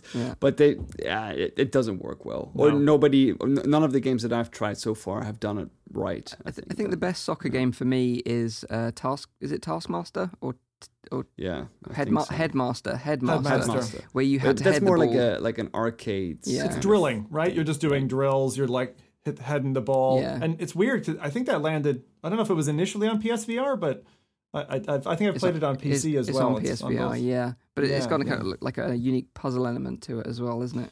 Yeah, Yeah. They're, but they're all like, and that's the thing with this one is like, if it's it's not full scale, full match. It's just two minute scrums and you're chucking the ball. So, Mm. uh, but as I said, it was actually net positive on the reviews, which which I found interesting for something that looked like that.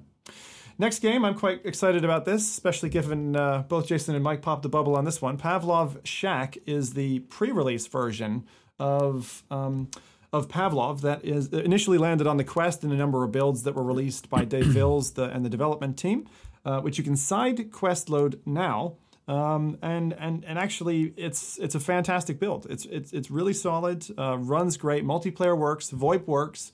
Um, I had a chance to to play uh, live on a stream with uh, Gamertag, and we played uh, zombie mode. We played gun game, all the kind of regular modes. Um, the zombie mode was really interesting because, like playing Arizona Sunshine, it really gave me that feeling of kind of panic. You know, when you like backed into a corner and you're worried.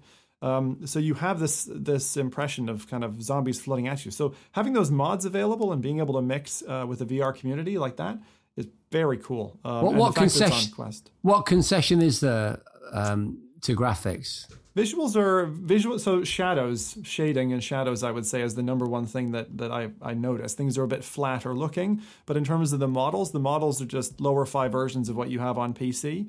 Um, honestly, once you play for a little bit, you forget you're playing on Quest. It's really quite nice. And and the the, the thing you don't have is you don't have the you spin in place and end Yeah. up you know strangling yourself in cables and have the embarrassment of have your child walking into the room, daddy lying on the floor, bundled in cables. So Yeah.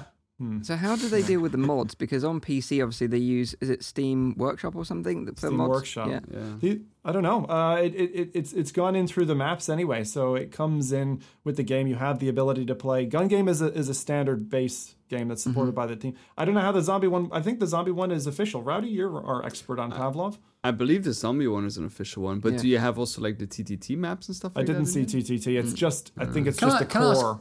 Can I ask a question actually? Because as a new as a newbie, as you pointed out, Rowdy earlier, and then you pointed your sort of finger gun at me.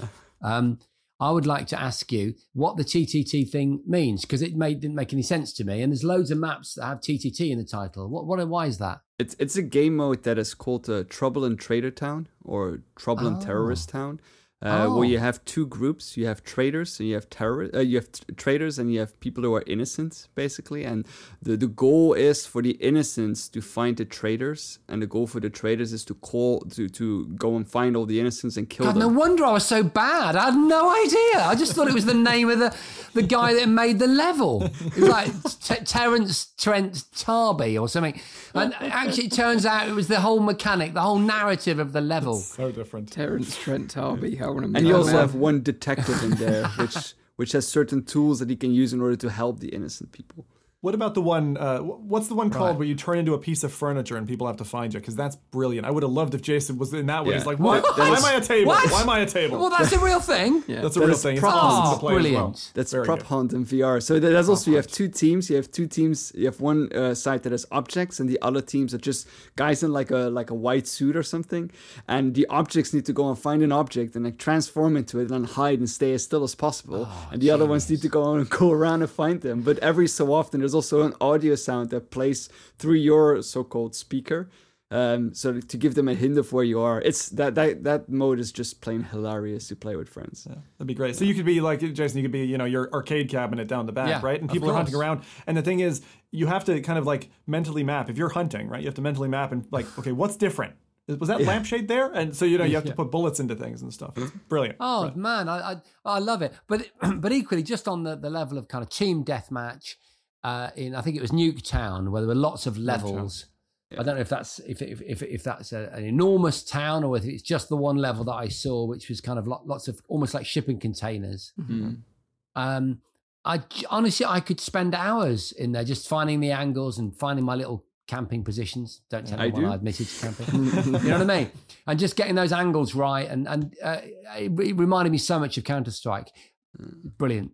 Down to the, the, the most amazing part about like shooters i always think is like when you see like people play competitive onward um, the amount of skill that those people have developed into a vr game and the way that you see that you know that skill being embodied into the player itself it's so epic to see Yeah. Um, Are we talking? Are you talking about Onward the, uh, the, the VR kind of game. battle royale? It's a battle royale game, is it, or is that a No. different thing? No, onward it's more like um, like a tactical uh, first person shooter uh, Okay. where you indeed need I've to not like played- go well, there you go. That's another obsession Yeah. of mine. It- it's like the big boys Counter Strike, basically. yeah. right. One Oh, shot's man. gonna take you down. But It's much less mo- uh, but much less more arcade, tactical. yeah less arcade than tactical. Pavlov. Yeah, much more tactical and slower in that. But um, brilliant. Well, Mike, what were you saying about teabagging? Was it? Well, of course you can do that as well, which is a signature move, isn't it? You know, when you in Counter Strike, you got to you got to give them the old teabag. And, and you're working out at the same time. It's Exactly. Part of your, if, part of your if leg you play, if you play with Yeah. the Lonely Viper, you get teabagged the entire time. I know, I know, too all too well. All right, I'll, I'll touch on the last one. He's very good, by the way. If you, Yeah, he is. Lonely Viper, shout out to him. Bloody hell, uh, the only guy who I know who managed to get through the door in Boneworks. Anyway, um, so then the last one uh, I just wanted to mention because we, I think Nathie mentioned on the last podcast, there aren't often free demos on uh, on on the store. So I wanted to call this one out. This is uh, Boiling Steel Preface, which you get to start off and play the initial parts of Mirowin's uh, Boiling Steel, which is an action. Uh, it's kind of an action-heavy story uh, game. Again, you're kind of a robot in a, in a robot-filled world. I found it to be like an, a very active um, Lone Echo. Like if you dropped about half of the story out of Lone Echo, had some really interesting mechanics. I've, I've dabbled in this game a bit and looked a lot better than I was expecting this game to. Actually, it kind of struck me like The Matrix a bit. So um, the devs have decided to give uh, the first bit of the game out for free, which I think is a great idea because it'll up the chances people will find the game and uh, play it and like it and, and purchase it. The full game is available for I think 17 pounds or something like that. Um, and so that's one of the demos I thought worth uh, worth highlighting. I enjoyed my first uh, half hour with the game, so uh, give How that it one a shot. That's Boiling Steel Preface. Mm. Yeah, kind of a weird name actually, but um, yeah, I liked it. I liked it more than uh, than I was expecting to, and it had good, uh, like what Rowdy said before, the um, hand mechanics uh, of what you could do with the Oculus Touch were well integrated, and they had things like laser traps, kind of like you had in the Resident Evil films, stuff like that, and the guns, kind of like um, Stormland. You know how you have the like expanding guns that like did multiple things? They had multi-stage weaponry as well that would like expand and, and do special stuff. And apparently, as you go through the game, even the tools that you use in the game, and there's kind of nine discrete tools, they level up and upgrade and kind of change shape. Um, so I'm, I'm keen to actually play that one more, and I think I'll be doing that on, on Twitch at some point. Nice, nice. Definitely, developers out there should do more demos. You know, it definitely worked really well for Vertigo two, because I had completely sidestepped or just missed the original Vertigo game, and Vertigo two just completely converted me on you know this studio's talent. You know, it's it's an amazing demo, and I'd, I'd recommend anyone to go out there and try it because it's free, of course, um, and they're going to be you know using the same engine to remake the original Vertigo as well. So I'm looking forward to to trying that out. It's one of those things, and, and before I hand back to you, Mike, I'll ask Jason a question because the '90s for me was very much about demo discs on the cover of, course, CD, yeah. CDs on magazine covers that I would go and play to death because Mm. I lived in the Caribbean at the time. We didn't have good internet. I mean, it was it was pretty shite internet to be honest. It was 28.8 modems and all the sound that goes with that. And Lovely. and so I was basically reliant on on on demo discs. But Yeah. do you have any memories from that time that like stand out to you, and like demos that you played to death or anything like that? Yeah, I mean, I, I would say I'd go a decade earlier and so because I was born in '69, so I was 11 in 1980, Yep. and my dad worked in the plastics industry with uh, and flirted with a company called Sinclair that you may not know, but Mhm. most most people of my age from the UK would know Sir Clive Sinclair. Was a legend. He was he was the Elon Musk of his day for for the Brits.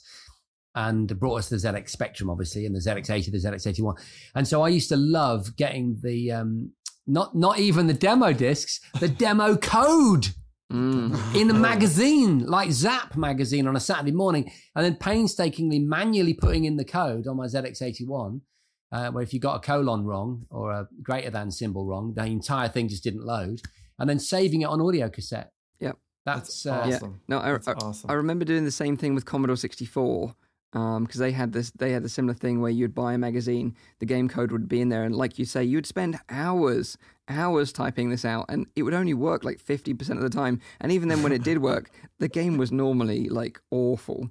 I know, but didn't it? But it was like, um, you know, it's like if you have your morning coffee, but if you if you somehow motivate yourself to go out into the freezing cold and and run five k, and then come back and then have a shower and then have your coffee, that that coffee tastes so much better if you just got up and and, and necked it Because you did Yeah, it, you you did know, it yourself. because you earned it. Yeah. And I, and I do think I do wonder whether some form that would be quite interesting, wouldn't it? What- How would you digit? What would be the digital equivalent of that? I, I think we're there now Process. be- because of the side quest process. Like, have to go through eight, Yeah. ten steps to get. I mean, the early days of side loading on the quest, for instance, was quite involved. Now, it's not as involved as you're not typing out lines of code, you're not recreating what the developers had to do, but that's some form of it for sure. You're so and right. You're I love so the right. I love the like the indie edge stuff because it's like okay you can go and take my you know my game code and maybe you'll get it to work but like trying to get the subpack working with Bluetooth with a force tube something that Yeah, you know all yeah. that coupled together with a quest that's actually where I normally live I live in that like Tinkerville of trying to get this stuff like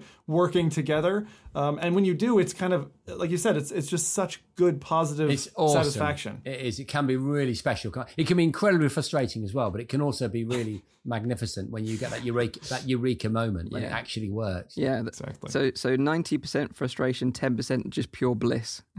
Yeah. Pure bliss, exactly. Like like playing right like playing combination. a zombie shooter with your wife. uh, That There you go. and being able to share it with people. There you That go. is Yeah, exactly that must it. have been a really, really special moment. Oh, I it mean, was I, great. I, I went into the. In fact, strangely enough, it was earlier today. I went into the lounge and, and I could hear my daughter. I was just eating something in the other room. I couldn't see her, and and the, the sort of rhythm of her speech was different to normal. So I was, I was, I wonder who she's speaking to. Is she on the phone? What's she doing?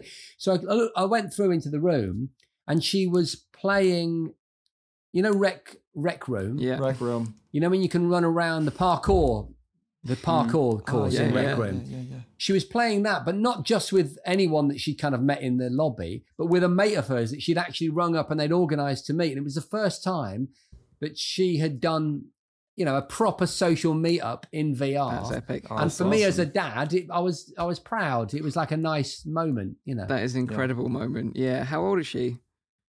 She's 14. Wow. That's awesome. And so think about it. She's going to say to her kids, yeah. You never guess what? I had to get this helmet and then I had to go to a store and then what, what? Um, And I had to be at home. What, what? You weren't just at work, like on, on break at work and you just thought it and it just appeared in front of you. No, no, I, I actually had to put a helmet on and uh, what, not retinal implants? No, no, an actual helmet. And the battery used to run out and I had to plug the cord in, you know, uh, frantically because it was going to run out of power. And then the, the, the double A's or whatever it is would fail and my left controller would vanish. And you know what I mean? They were the good I- old I- days. Yeah, they were the Good good. That's the, that's nostalgia right there. Yeah, I can't wait for that. I can't wait for that to be Oh, swinging, dude, swinging the lamp in my care home as an. Uh, Bring oh, like we'll, we're all, we're all going to surgery then. Plug me Hop in. just, just plug me into the matrix and I'll talk about Yeah, VR all day long. We'll get there. We'll get there. anyway, back to you, Mike, for the uh, main topic now. Okay, cool. So, of course, our main topic this week is some of the VR highlights from CES 2020, which took place in Las Vegas this week. Um, none of us sadly attended the show, but we were sort of all watching it from the sidelines. And there's been uh, a fair amount of VR stuff shown at CES this year. Um, we can't cover everything because there was quite a bit, but we've sort of each picked like a product that we want to talk about. And um, I'll sort of kick this one off uh, with NVIDIA's new VR technology, which they unveiled during CES called VR SS, and then we'll pass it around, and we've all got something to talk about. So let's dive into VRSS then. And uh, if you're not familiar with it, you don't know anything about it, I'll sort of give you a little a little lesson on it. So VRSS stands for Variable uh, Rate Supersampling and is available for free uh, as part of the latest graphics card driver from NVIDIA. However, the caveat being that you need to have uh, the latest and greatest RTX 2080, 2070, or 2060 graphics cards uh, for it to work because they're using the Turing architecture, which this needs to, to function. Um, so before I get into what variable uh, rate supersampling is, I'll quickly cover what traditional supersampling is, just to sort of give you a basis of, of understanding. So in very simple terms, supersampling is when you push the resolution higher than your headset's native resolution. Um, and you can do this using SteamVR or Oculus Debug Tool. And basically, this results in sharper images in the headset, which is really useful for uh, games that use like scopes or for reading text or just like finer details in game. Can make everything look a little bit nicer. Um, and this is all great. However, it does come at the cost of performance. And, and really, you should only push supersampling higher and increase it uh, if you have the performance headroom available. Otherwise, your, your frame rate's going to stuff uh, suffer, your gameplay is going to become a bit stuttery, and and that can lead on to other consequences like motion sickness is a, is a big side effect of of, of uh, unsmooth gameplay, basically. Um, Just a quick question there, Mike. On uh, for super sampling, do you find this is one of those topics that's difficult to uh, show visually what you see with your eyes? Yes. I find in particular, like you super sample to 1.5, you're like, God, this feels great. Like it looks so much nicer. And it's such a kind of like trick of science almost that you're able to do that because you're pushing past the panel's resolution, but it's still sharpening. Like in games like Elite Dangerous, for example, uh, really benefit from super sampling. Mm-hmm. Yeah. And for some years now, I think VR players have used it to kind of hop that hurdle, right? Yeah. And I just, I just, I was curious if if you or Rowdy have ever been able to demonstrate super sampling in a way that you thought was like it, good enough. But I find that very difficult. it's, it, it is so difficult to to show, you know, to But show it- it's always always better in like games that have a lot of text. I think. Yeah. Yeah. Uh, I think those are the ones that are benefit from it the most, And- just in general. And also, you do get to a point where you're going beyond diminishing returns. You know, um, around sort of like two or three, um, per, to, which which equates to two, 200 to three hundred percent. Yeah, Three hundred percent. Mike, I know you've got a super Yeah. cool rig with an awesome graphics card, but please keep that language out of here. I don't. I don't want to. But know. that's the thing. Like you know, when you get to that limit, you know, anything beyond that is is is, is going to get a bit tricky, and and that's I'll sort of sort of come back to that in a little bit. Um, But when applying supersampling, um, you're applying uh, this resolution increase to the whole image. So the whole image that's being sent to your headset is being sampled at this increased resolution. And and this kind of brings us on, on to nicely to VRSS, which is this new tech, because it's variable rate super sampling, and it's built upon variable rate shading, which is a feature of this uh, NVIDIA Turing uh, architecture on these graphics cards, and that's why you'll only see it on these ones, and it probably won't ever be applied retrospectively to like the GTX series, for example. So you will need a, an RTX card. Um, but VRSS is where your system can dynamically add up to eight times supersampling. But this is just applied to the very center of the image where your eyes are generally focused when playing a VR game. Whilst all the uh, the image in your peripheral vision, which uh, you know you generally don't see because it's distorted by the lenses or is just out of your field of view, um, aren't rendered at 8x. They're just rendered in the, the standard 100% uh, resolution. So you've got this really high uh, contrast section in the center, which can be sampled up to 8x, and everything else is 1x on the edges. so um, it's kind of like a like a foveated rendering kind of concept. It's exactly the same. So it is it, VRSS uh, is Nvidia's term for fixed foveated rendering, which is absolutely right. And and you see you see fixed foveated rendering on Oculus Quest, um, and, and particularly in games like Vader Immortal, you can actually see it in action. Um, I I actually have had on Quest. I don't know if anyone else in chat has had this. I've been having a really bad fixed foveated rendering bug, which has halted me playing two or three games where the the fixed foveated uh, rendering panel scene, which looks a bit like um, not an hourglass, uh, almost like two crosses smushed together. Um, it- field goes white and flickers. uh, Terrible. It totally wrecks the scene. Right. But I'm I'm I'm kind of curious when you say dynamic. Is that just to mean on the fly, or is there some other aspect to this? Absolutely. So this is the, the other really really cool thing about VRSS, and that is that it intelligently applies only when there's performance headroom available in order to maintain the, the headset's refresh rates. And this is kind of like a game changer, really, because you know messing around with super sampling, it's always a case of like. Uh, different games will react differently to super sampling. So, like Skyrim, for example, very heavy game, you wouldn't be able to super sample so much as like Superhot, for example. Um, but the cool thing with VRSS is that you don't have to worry about the trial and error of all this. It does it automatically for you. And if you've got the performance headroom, it's just going to look better. So it, it's a win win. Um, and because it's only the center of the display that's being super sampled, uh, and not the whole image, uh, you can still have that great performance that you're used to, but you're just getting this sweet little spot in the center that's sampled at a higher Now- rate, which is great. As a, as a content creator, my first question will always be then: Is there a way to apply it to the entire screen then? Just That just use just traditional super sampling. Just this traditional one still, Traditional. Yeah. but that it automatically still determines how much. No. So traditional super 'Cause that sampling, would be interesting you have for to do me. manually, yeah. Whereas the VRSS does it intelligently and dynamically itself. Uh, Um, the, the reason why I'm interested in this because when you record content for Mhm. YouTube or for any other platform, Yep. what I traditionally do is I super sample not within my headset, but I traditionally like super sample the screen. It's also super sampled in my headset then, but I try to like find like a sweet spot there that it looks great on the screen rather than that it looks great on my headset. Yep. I record that content in order because it just looks better. Yeah, definitely. Like creator tools have a long way to go for sure. You know, we've talked about this many times before. Uh, the struggles, the struggles are real sometimes, but you know, it is what it is right now. But I'm sure that'll improve over time. But the clever thing about VRSS is that because this is all done on the driver level from Nvidia, it doesn't need any additional uh, work from a developer's point of view. Um, Hmm. which is really cool. And right now, there's about a list of 25 supported games, Boneworks being one of the most prominent, um, where this just sort of works. And in my testing, uh, I, I can tell that it's working, but for me, it doesn't make a huge difference because you're using a high end PC anyway.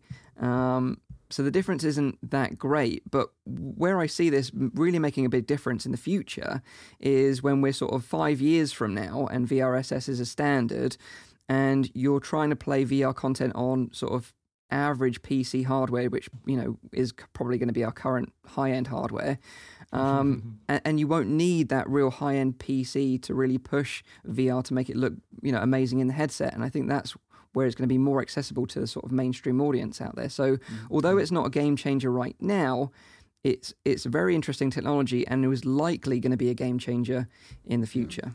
the thing still... is with these kind of technologies is if you get more headroom, then developers will likely do crazy things with that anyway to fill up that extra headroom. So that is that is interesting nonetheless to see you know where where it goes from here yeah and also like we've mentioned on previous uh, shows as well about dynamic uh, foveated rendering where you mm. take vrss to another level and you incorporate eye tracking into it tracking, so you yeah. you don't have that just fixed center that's like uh, super sampled it will follow your eyes view in the headset and that will also be uh, you know sampled at 8x as well. Um, and then you're really onto a winner there because you're going to be saving on performance even further.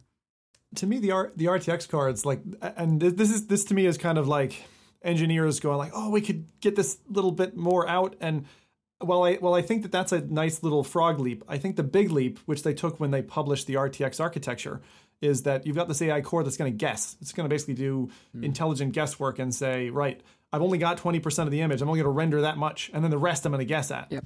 I'm going to guess I'm going to push those pixels to you and you'll just be happy because you won't know any better and I think that's where real phenomenal image compression saving mm-hmm. is going to come. And the same thing true in terms of the rendering pipeline. Mm-hmm. So I'm I'm very excited when the, when those cards first dropped.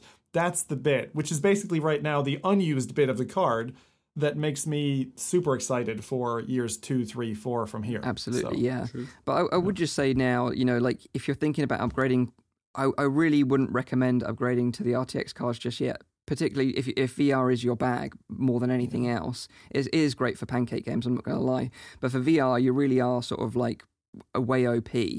Uh, and especially with this technology, it doesn't make a massive difference right now, but I think it will uh, again in the future.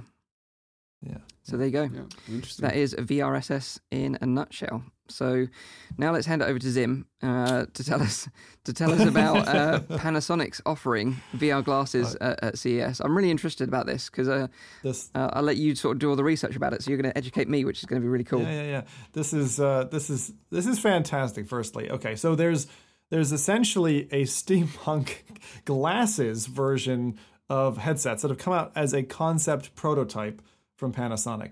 Who knew proto- you know this prototype was coming at us? No idea. All I can say is that I think last week when we were talking about CES, I mentioned colors, and I'm very excited to say, especially for our audio listeners who can't see the image, uh, that these are coming in a number of different poppy colors. Now, is that just marketing? Probably, because these are not going to be designed and probably will never be released to the consumer market.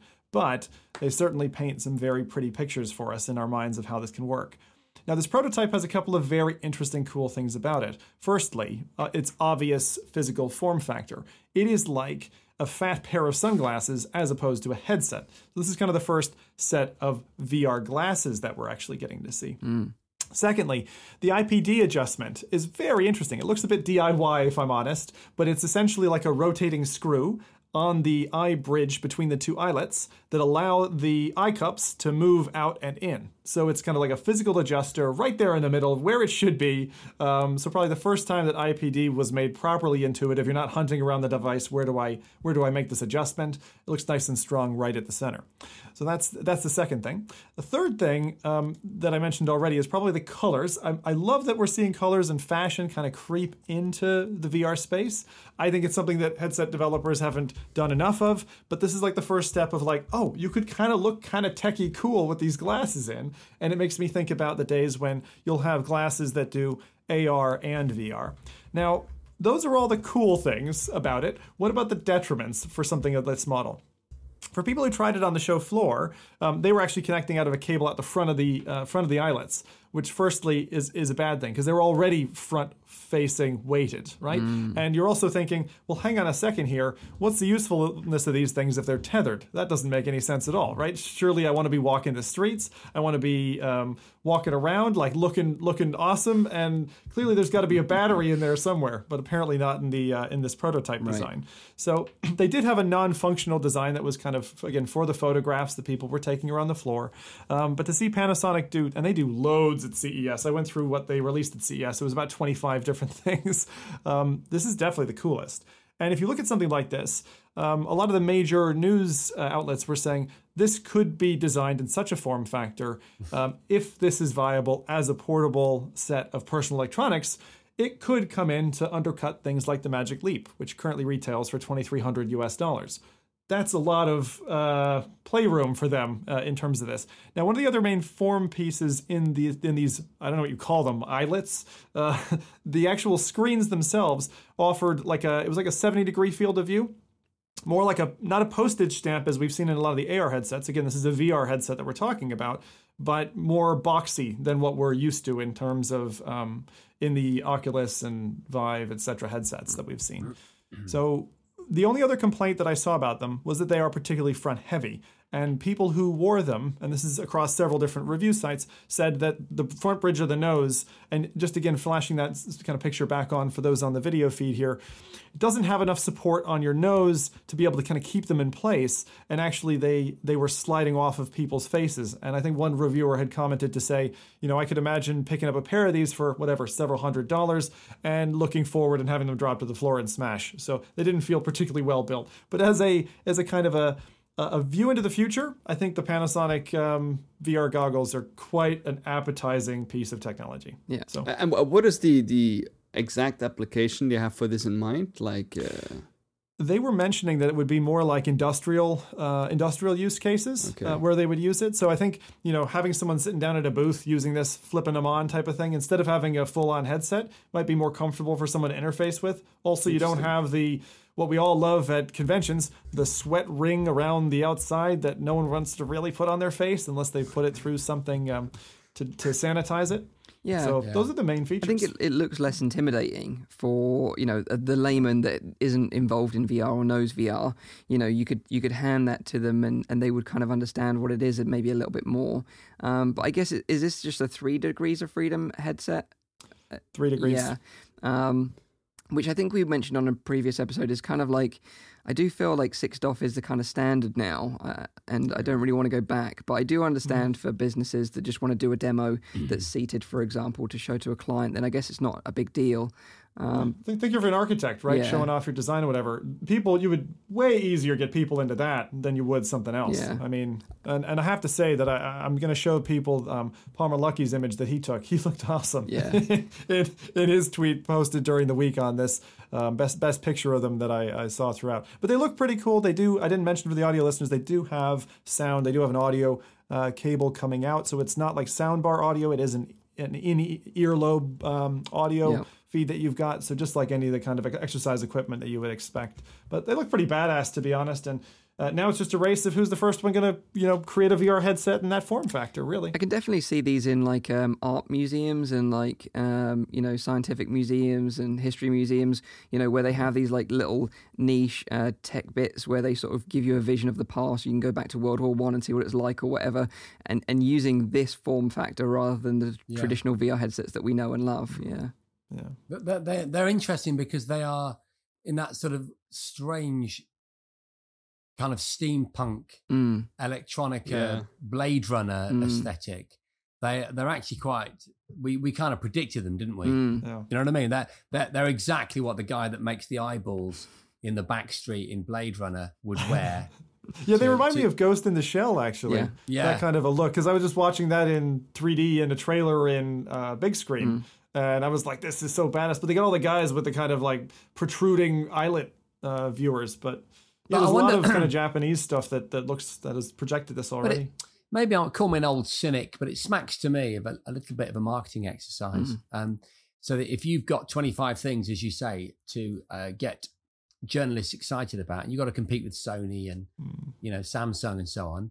Uh, what a good idea to have this one object that has your Panasonic logo on it that appeared in, let's face it, absolutely every single uh, first and second day report from CES across all media across the world, because that's what people go to CES for. Those those those extraordinary standout pieces of, of product design. Mm. And I, and I wonder if literally a marketing budget would be enough to to to, to cover what what really doesn't uh, having not tried them I don't I don't want to say too much but they don't feel particularly original. I mean look at look at say Bose and their augmented reality uh, audio uh, shades and then and various other manufacturers they're kind of pulling bits together albeit in a beautiful form factor and a lovely piece of product design.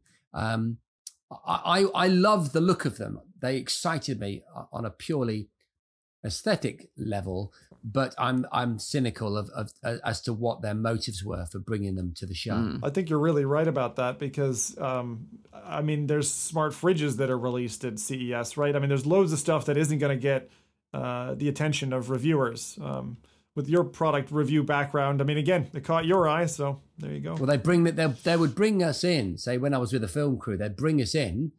That that that device would, and then the PR would say, "We've got you booked in to see the glasses at two. Can I show you our fridges in the meantime?" Yeah. Yeah. Yeah. and that's not just that's rehearsed you know that's actually part of the in the same way that you you buy the batteries at the counter when you get in, in the electronics store you know Mm. because they're sat next to the counter so that you grab a you grab a set of batteries it's that same kind of clever retail psychology Yeah. yes. Yeah. Mm-hmm. Absolutely. That, that's yeah, Brilliant. it's awesome to have that insight as well because I'm sure that's exactly what it's like. Um, awesome. So that's the Panasonic VR glasses. Uh, Rowdy's going to talk about uh, the Pico Neo 2, which a lot of people have been Yeah. bantering around as a potential competitor to the Quest. So interested to hear more about this one. Yeah, first I want to say like um, it's interesting that Zim brought it up uh, brought it up from the the Panasonic glass because actually Pico also uh, very quietly kind of announced like uh, VR glasses as well, which have a similar kind of format as the ones that uh, that you discussed. Uh, uh, I'll quickly go over the specs because it might be interesting for people as well. They're in 90 hertz. Um, They have a 1600 by 1600 LCD display in each eye. They're also 3 DOF. Uh, and what, which I find very interesting is that they also added the diopter adjustment for focus. Uh, I saw some people in the chat asking about the Panasonic glasses. You know, can you wear can you wear those glasses if you actually wear glasses? Uh, but with this one, that probably won't be necessary, as you can probably adjust it up to like the, a certain setting for your own personal eyes. That's Um, interesting. They only weigh 120 grams. Uh, they are touting 90 degrees of freedom, uh, f- uh, field of view, and uh, the biggest factor that is like the novelty in this kind of headset is the is that they're using pancake lenses that they uh, designed themselves. And I, I found on the Road to VR kind of a description of what this is: pancake lenses. Um, so most consumer headsets today they use a, a single, a simple lens, and in order to correctly focus then the light from the display onto your eyes, the lens need to be a certain distance from the display. This is also the reason why many of those headsets have kind of like a like a box design because there needs to be that certain distance uh, between the lens and the display. Now, what they do with the pancake lens approach, they condense the length of the optical path by folding it, it back onto itself because I believe there's like two um, parts to it, so they can actually uh, use polarized lights and uh, multiple lens elements. Um, and although there are trade-offs with this, which one those are, I don't really know. Uh, but this does allow the display to be placed much closer to the lens, which gives you more of like a, a glasses kind of. Is that like wave shaping then, Rowdy? Is that is it kind of like wave shaping what we've had before with a multi lens approach? I'm I'm, I'm trying to I, kind of I, I don't I, understand. I don't know what know. wave shaping is, but Okay. the way I, I understand this because you have the optical path that it follows coming from the display, uh, but instead of going directly through the lens, it actually folds back onto itself, shortening the optical path that is actually necessary in It order to reach your eyes. waveguide. Yeah. Okay. Cool. Um, Just very That's what I quickly, um, uh, the Index uses uh, double stacked lenses as well. It's the only other headset that I'm double aware stacked of. lenses. Yeah, so Yeah. like similar. I, I don't know if that is the same thing as Yeah. the, the pancake. They, they're saying Pico is saying that these are lenses that they've specifically developed themselves. right. Um, Wow. So I don't know in, in what way or form it is different from uh, the index lenses Mm. or not. Does it come with some Aunt Jemimas? Yeah, yeah, of course. I can just And- and- imagine and- someone pouring maple syrup into the Maple headset. syrup. Actually, sad sad truth. I got maple syrup in my CV1 Dude. at one stage. Savage. It was because what happened, I had a plate. my lovely wife came, brought me pancakes or something. She did the maple syrup thing. I hit it with my elbow, it went flying, And a day later, I found hardened maple syrup gluing itself to my man. CV1, which had obviously taken some shrapnel. So Pancake uh, plus headset doesn't really go well together. I, I know you want to move to Canada, Zim, but please, that's not the way to do it. Like, I tell you, I'm really a Canadian. Let me in. Yeah, come on. but then the, the the big announcer for for Pico, of course, was the Pico Neo 2, um, of which there are two versions: the Pico Neo 2 and the Pico Neo 2i. Uh, the only difference between the two is that uh, the Neo i, the Neo 2i, actually has Tobii eye tracking in there as well. Uh, we talked about eye tracking a little bit before, and to my understanding, the, the huge difficulty with eye tracking is still the latency that is involved. You need to get it to like I think below two milliseconds or at least near zero latency in order for it to work perfectly because otherwise you know every time you, you you look somewhere else it will still be a little bit blurry before it can adjust. Um, so I, I don't know how well that is already solved. I do know that with the nvidia headsets that they were uh, showing i think at gamescom last year. Uh, did you manage to try that as well mike? No. I managed to try one at Laval Virtual. Um, there it was actually it was really spot on. I don't know what kind of latency they were using, but uh, it was very impressive. I haven't, of course, tried the, the Tobii eye tracking in the Neo 2, um, but I believe Tobii eye tracking is the same thing as as, as is being used in, in the in the Nvidia one. That's interesting. The Pico. So we had the Pico Neo. Um, I I think that is probably the headset that I tried in. I think it was OC4 or VRLA. Um, but it's it, it was kind of like the first appropriate standalone headset, and I say that in that it, it was six DOF, but it its software catalog was like nil. Hmm. So it was one of those headsets that I looked at and went, I don't think I would ever, I don't think I would ever, you know, put my own money uh, on this headset. Mm-hmm. Um, it- was there any mention of the Pico Neo 2 and I, I don't understand really the software drivers. Like, why would you buy this, or is this strictly an enterprise? Um, So I, I looked at that as well. I mean, they are um, uh, targeting business, of course. Uh, that's that's the main um, thing that they're targeting. But they do say, and I, I again, I don't know what specifically that means, but they are saying wireless PC VR streaming using a five gigahertz Wi-Fi connection. Oh, I see. So, so they're almost aiming for this like kind of cloud-based computing VR headset. I believe so. Right. I believe so. So I think it's quite Um, smart. I mean, it's something that people were asking in chat about earlier, but um, I use my Quest with Virtual Desktop all the time to play PC VR, so I don't have Jason's problem of getting caught up in a cable. You do have some concessions in that uh, it's not really quality, but every so often you'll have a blip or something like that happen. And unless you, in particular, disable your 2.4 gigahertz network and allow the throughput of your 5 gigahertz network, then you get this kind of stepped effect of you know you'll be at 5 gig for a while and then it does an automatic management drops you to 2.4 and you're like ah and then you don't get the same kind of visual fidelity through you don't get the connection. And if you're trying to broadcast at the same time God, you get latency for the viewers which is something you don't want to have happen because then you lose that one-to-one motion with what's happening in the game. Sure. but looks good i mean an interesting looking uh, device to be honest So Pico the interesting 2 part is go on. about. Yeah. Oh, sorry, go ahead. Yeah, go on. the the interesting part about the the the Wi-Fi connections that originally because a lot of news websites had to retract their statements that they originally showed it um, with a standalone 60 gigahertz streaming box, um, which was apparently an, an perfect kind of solution in order for like doing the wireless streaming uh, but they have now described that only as a tech demo and that it will not be available for purchase was that 6 or 60 60 gigahertz? 60 gigahertz 60 gigahertz streaming box, so they were going really high spectrum. I wonder, is that Rowdy? You might know. Is that the unlicensed uh, spectrum? Because the issue around Um, five gig is that it's all licensed, you know, channels. But I, I don't know if it's licensed, but uh, 60 gigahertz will not even penetrate the skin, so I don't think it needs to be licensed. Right, yeah. See, I think it's it's okay. Thanks. It's Yeah, top layers of the enough. skin are not being pen, not even by five, I think actually. Mm. But yeah, um, so that's the that was only a tech demo. Uh, the f- field of view that they're saying is 101. Um, they do have a sof- software adjustment IPD, 55 millimeters uh, up to 71 millimeters. I think the 71 is a little bit on the on the low end. Uh, compared to like, I mean, for me it's fine. I, I can just use this headset with the with the think- 55 millimeter. I think Palmer Luckey's IPD is like 72. I think you, Yeah, you, you always said. Poor Um, bastard. Yeah. And then, and then the most interesting thing is because, of course, this is like going to be competition for the Oculus Quest. At, at least that's what they're aiming for. I would say, is that uh, it features the Snapdragon 845, uh, while the Quest has the Snapdragon 835.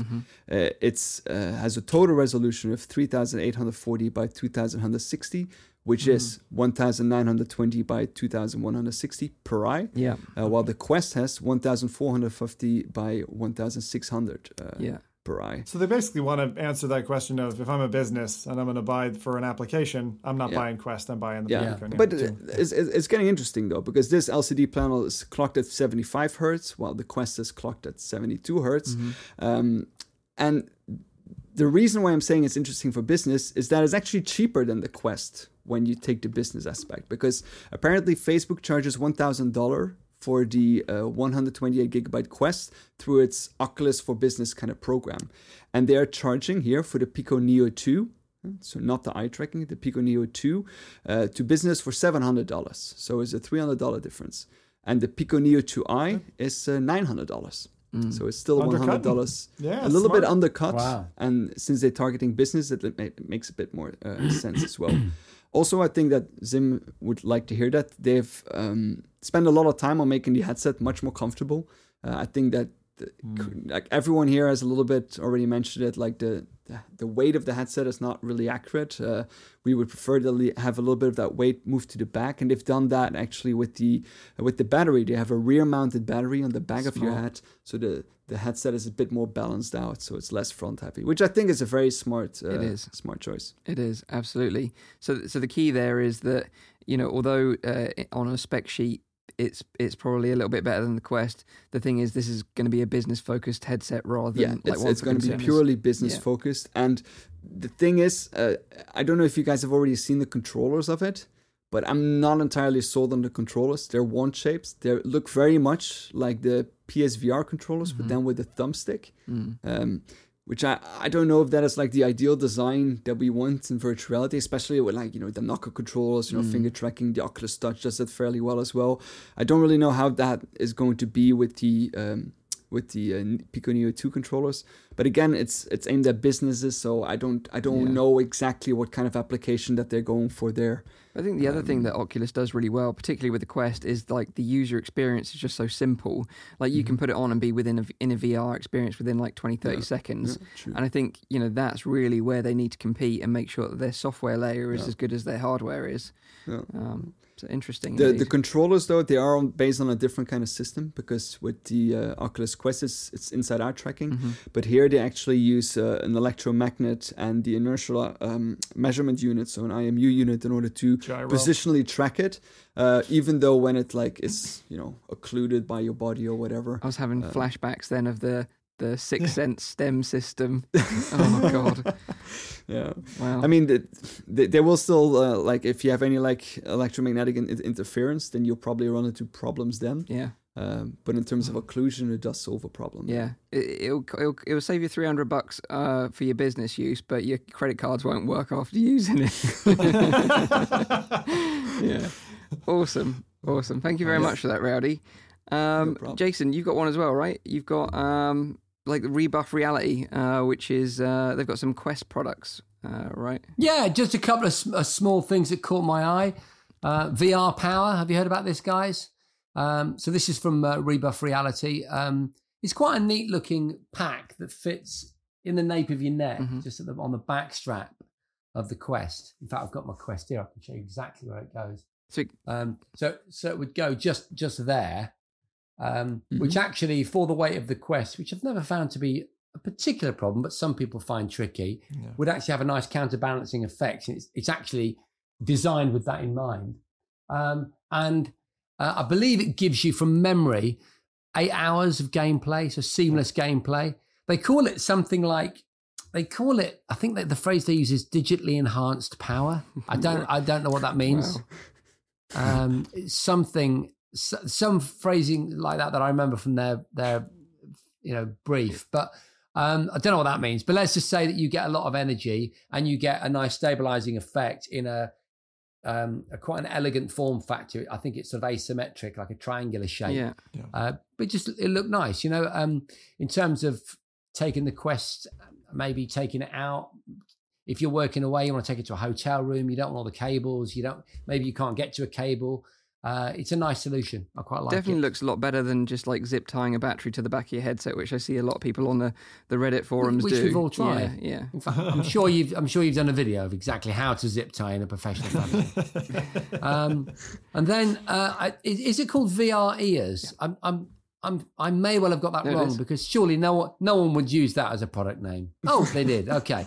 Well, VR ears um, is a kind of off ear setup. Um, there are other headsets and brands that actually do this out of the box on there. Um, but the, the, the notion is that you get a, a more involving, uh, I guess, kind of pseudo surround sound uh, experience, um, a higher fidelity than than the native Quest speakers. Mm.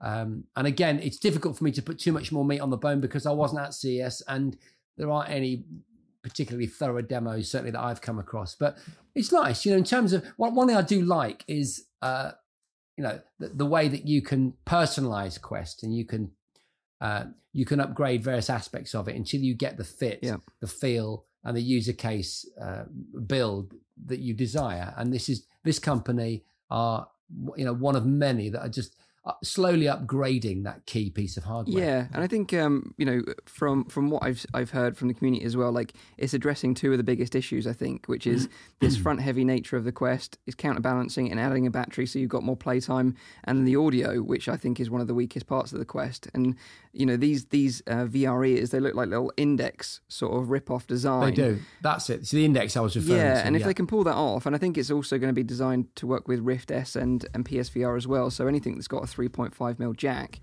um, you're going to get that hopefully on par experience with the Index. And a friend of the show, actually, um, Eric Hartley, he got to try them at CES and was very impressed. And these two products were particularly his highlights of the show.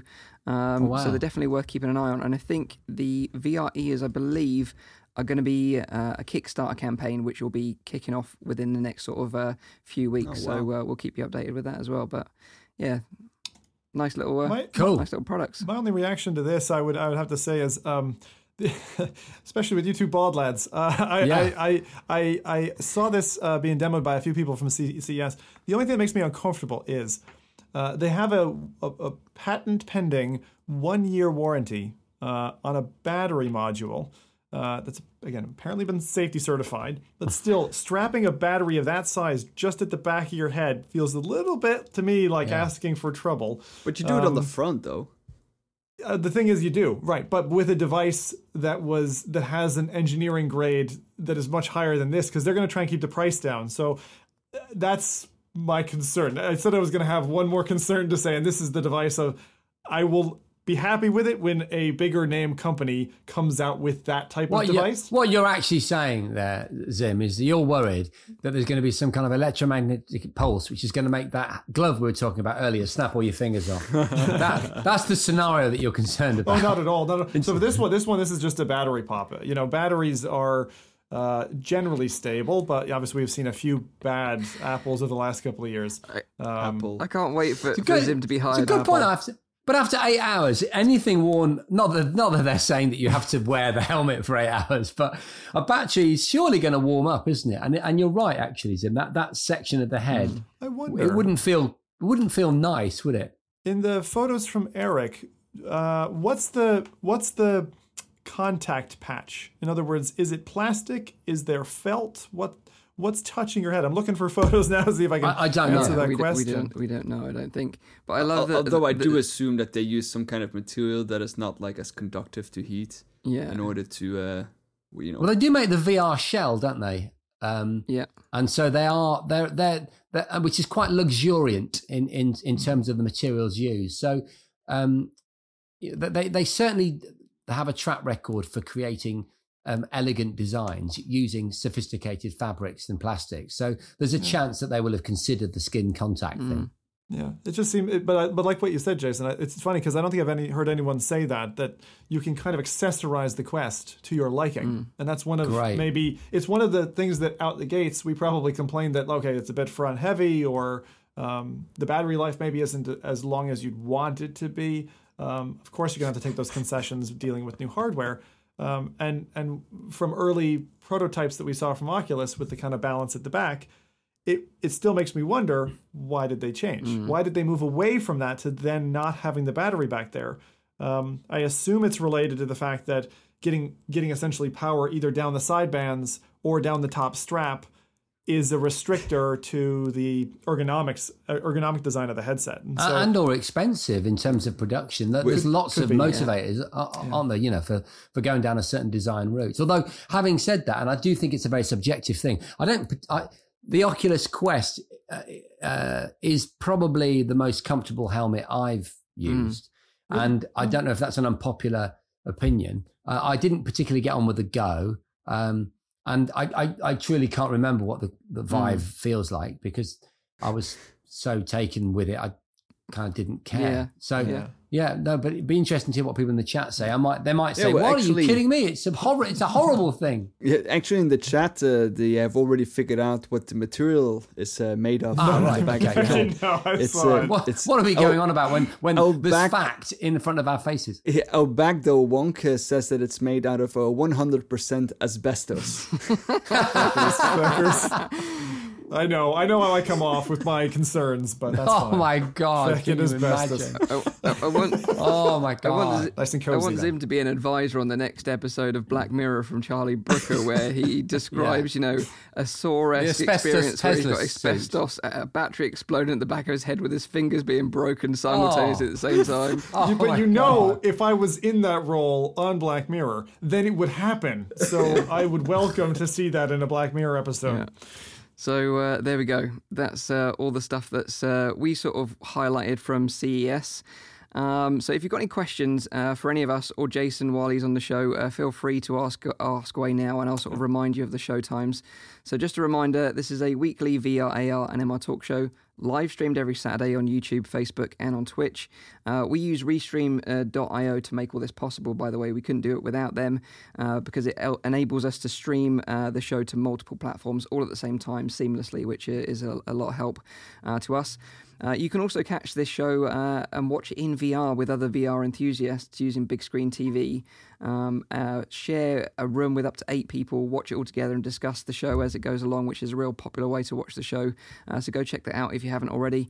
Uh, the show goes live at 7 pm in Europe, 6 pm in the UK, and 12 midday in central US. Also, check out the audio version if you want to listen to it on your commute or, or as you're traveling around. It's available on iTunes, SoundCloud, and on Spotify. And Rowdy does a fantastic job to make sure it sounds magical to your ears. Um, and I should also say, while Nathie's not here, to like and subscribe to the channel uh, because uh, I know he always chimes in for that as well. So if you've got any questions, now's the time. So we had one earlier on uh, for Jason, which was uh, someone asked us um, just as we were starting the show off. Actually, how many um, or what headsets do you own? Obviously, you said you had a PSVR before. Um, I'm kind of interested to just expand that a little bit. So, like, what headsets have you tried? Um, So that, I, I own the and what do first you have? generation. Yeah, first, I, I was part of the Kickstarter for the first Oculus. Hmm. Um, that's a good one. in fact, the, I've still got the, uh, the case, which The I, nice sturdy box. cherish. This is I love that. Yeah. Um, next for me would have been probably PSVR uh, or or maybe Vive or or maybe PSVR and then Vive. I, I've already told you how I first experienced that. Again, that was it was HTC that were launching it. In fact, uh, I didn't want to just keep going on about the gadget show, but it was the gadget show live, which was the the big consumer expo that we used to do, or, or sort of consumer show uh, that we used to do at the NEC. National Exhibition Centre, Centre yeah, in Birmingham. And uh, we were stood on the stage there. I remember them bringing it up. And, and obviously, I had loads of things like I was going to be flown in like some kind of Peter Pan across the audience. And we had flying sort of um, r- robots and we had dancers and synthesizers. And the Vive was just yet another thing. and and so you can imagine then I was kind of cornered. They, they said, look, you need to try this before we uh, we just want to make sure it's working and we want to brief you on it. And I put it on and blow, you know, mind blown. And no word of a lie, I got my credit card out on. I was on stage when I did it. I was supposed to be rehearsing, and I went to the website because it was all, you know, you had to kind of get in before a certain time to get exactly. the first the first batch, and that was uh, that was Vive. And then um, Oculus Go was the next one that I bought uh, because I, I I've all again. I'm a dad. I'm a busy guy, and the faff around, uh, you know, my big rig PC um, with setting up base stations and all the rest of it.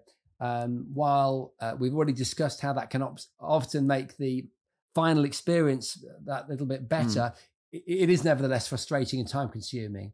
So I was looking for the Quest. I went via Yeah. Go, and then I, I couldn't get Quest quick enough. Nice. Um, the first game I played on Quest was the boxing game Creed. Is it Mhm. Creed? Agreed. I played that in uh, in a high street store and thought it was brilliant. But I have to say, now that the link has been released, weirdly, despite having said everything I've said, maybe it's just a maybe it's just it's like a recipe. Mm. If you just got uh, maybe one or two ingredients too many, it's overkill. But when you get it right, you can just make it, and it's your go-to thing. It, it isn't difficult. I keep looking up here because I've got it hung up over my gaming rig, and it, it- it's easy. I, I, it might just be because the base stations. I don't know. Maybe the controllers are easier than the Vive. I, I don't know, but I, I haven't found it difficult. I plug it in, I plug it out. My daughter came and grabbed it earlier. She played with it in the front room.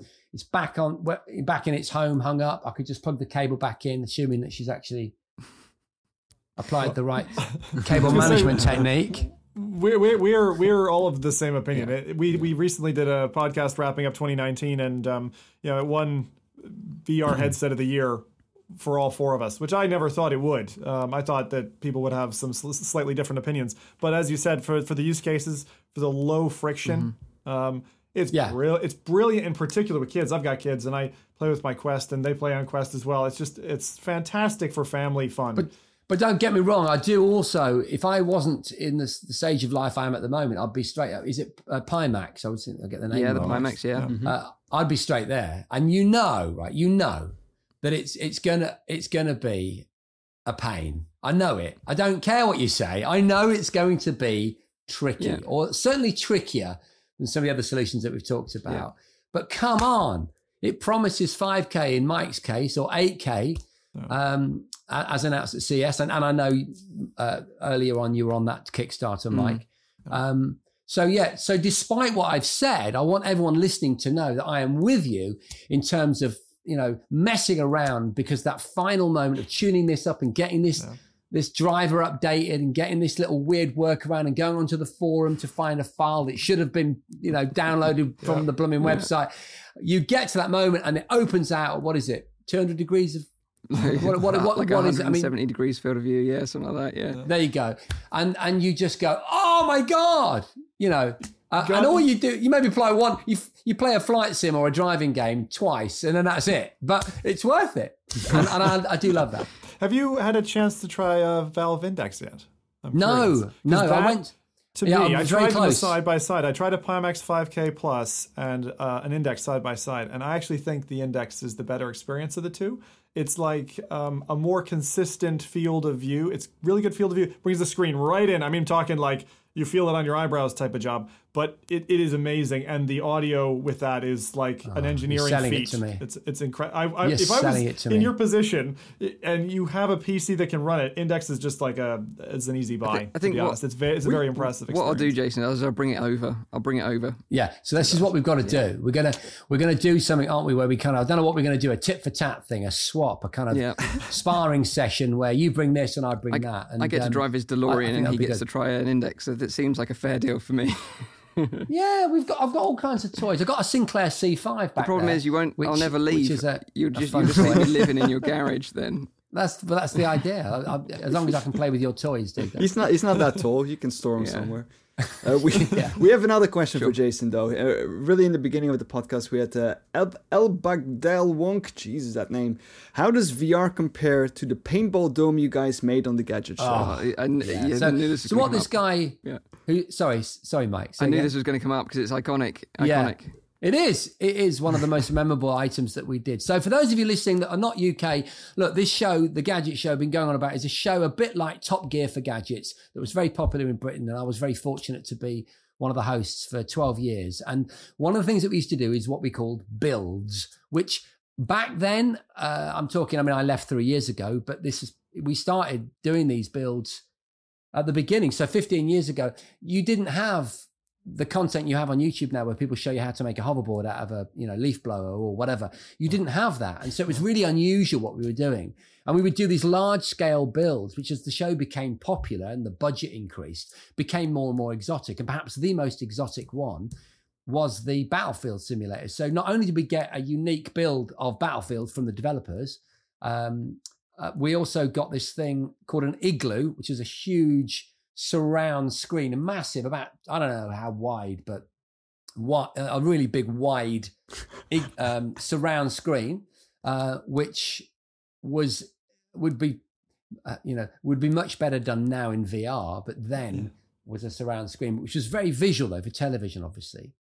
And with this unique build, I think what we did was we got some software um, developed that uh, that got cues from the audio of the game as the soldiers were coming towards you shooting and set off paintball guns that were that were positioned around this 360 degree space. But wait, Zimmer gets better, dude. It gets better. we had the world's biggest omnidirectional treadmill in the center. Holy cow! I've seen and that, it was yeah. it was it was yeah it was really Wow. you know, big and very effective. It was you know like a lot of these omnidirectional treadmills where we talked earlier about the need to get this right. It wasn't perfect, but it wasn't bad, and your movement did trigger the movement of your virtual character through space. And then to top it all off, we got we got an, not just a member of the SAS, the Special Air Service, or uh, the, the- you know the, the Special Forces for the UK. It was Andy McNab, who is like the poster boy for the SAS. boy. And so I was there having coffee with this absolute legend that had been captured in Iraq and all the rest of it.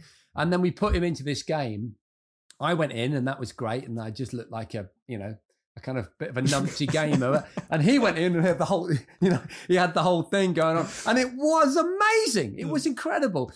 Um, and what's interesting is that it was kind of before YouTube, I Mm. think. Yeah. Certainly, YouTube would have been in its infancy, if not, uh, it might not have even existed. So it's actually the the YouTube response to that item has come later than the show. Yeah. Yeah. Oh, nice. So that's yeah. So I'm glad that that, that uh, the chap asked me that question. Yeah. Thanks for asking me. It was a, it was a it was a very sort of VR related experience. yeah, What was was the question? How it compared, Rowdy? yeah, yeah. To VR. Yeah. yeah. It was. So forgive me. I'm very good at not answering the, the exam question. um, I would say it was, yeah, the combination, the combination of some of those physical elements, the paintballs especially, the omnidirectional treadmill, and VR would be spectacular. Yeah. But the, what the thing that Igloo does really well is it's a really high fidelity immersive environment. So and and the light and the flashes happen behind you and you sense them in a very real sense.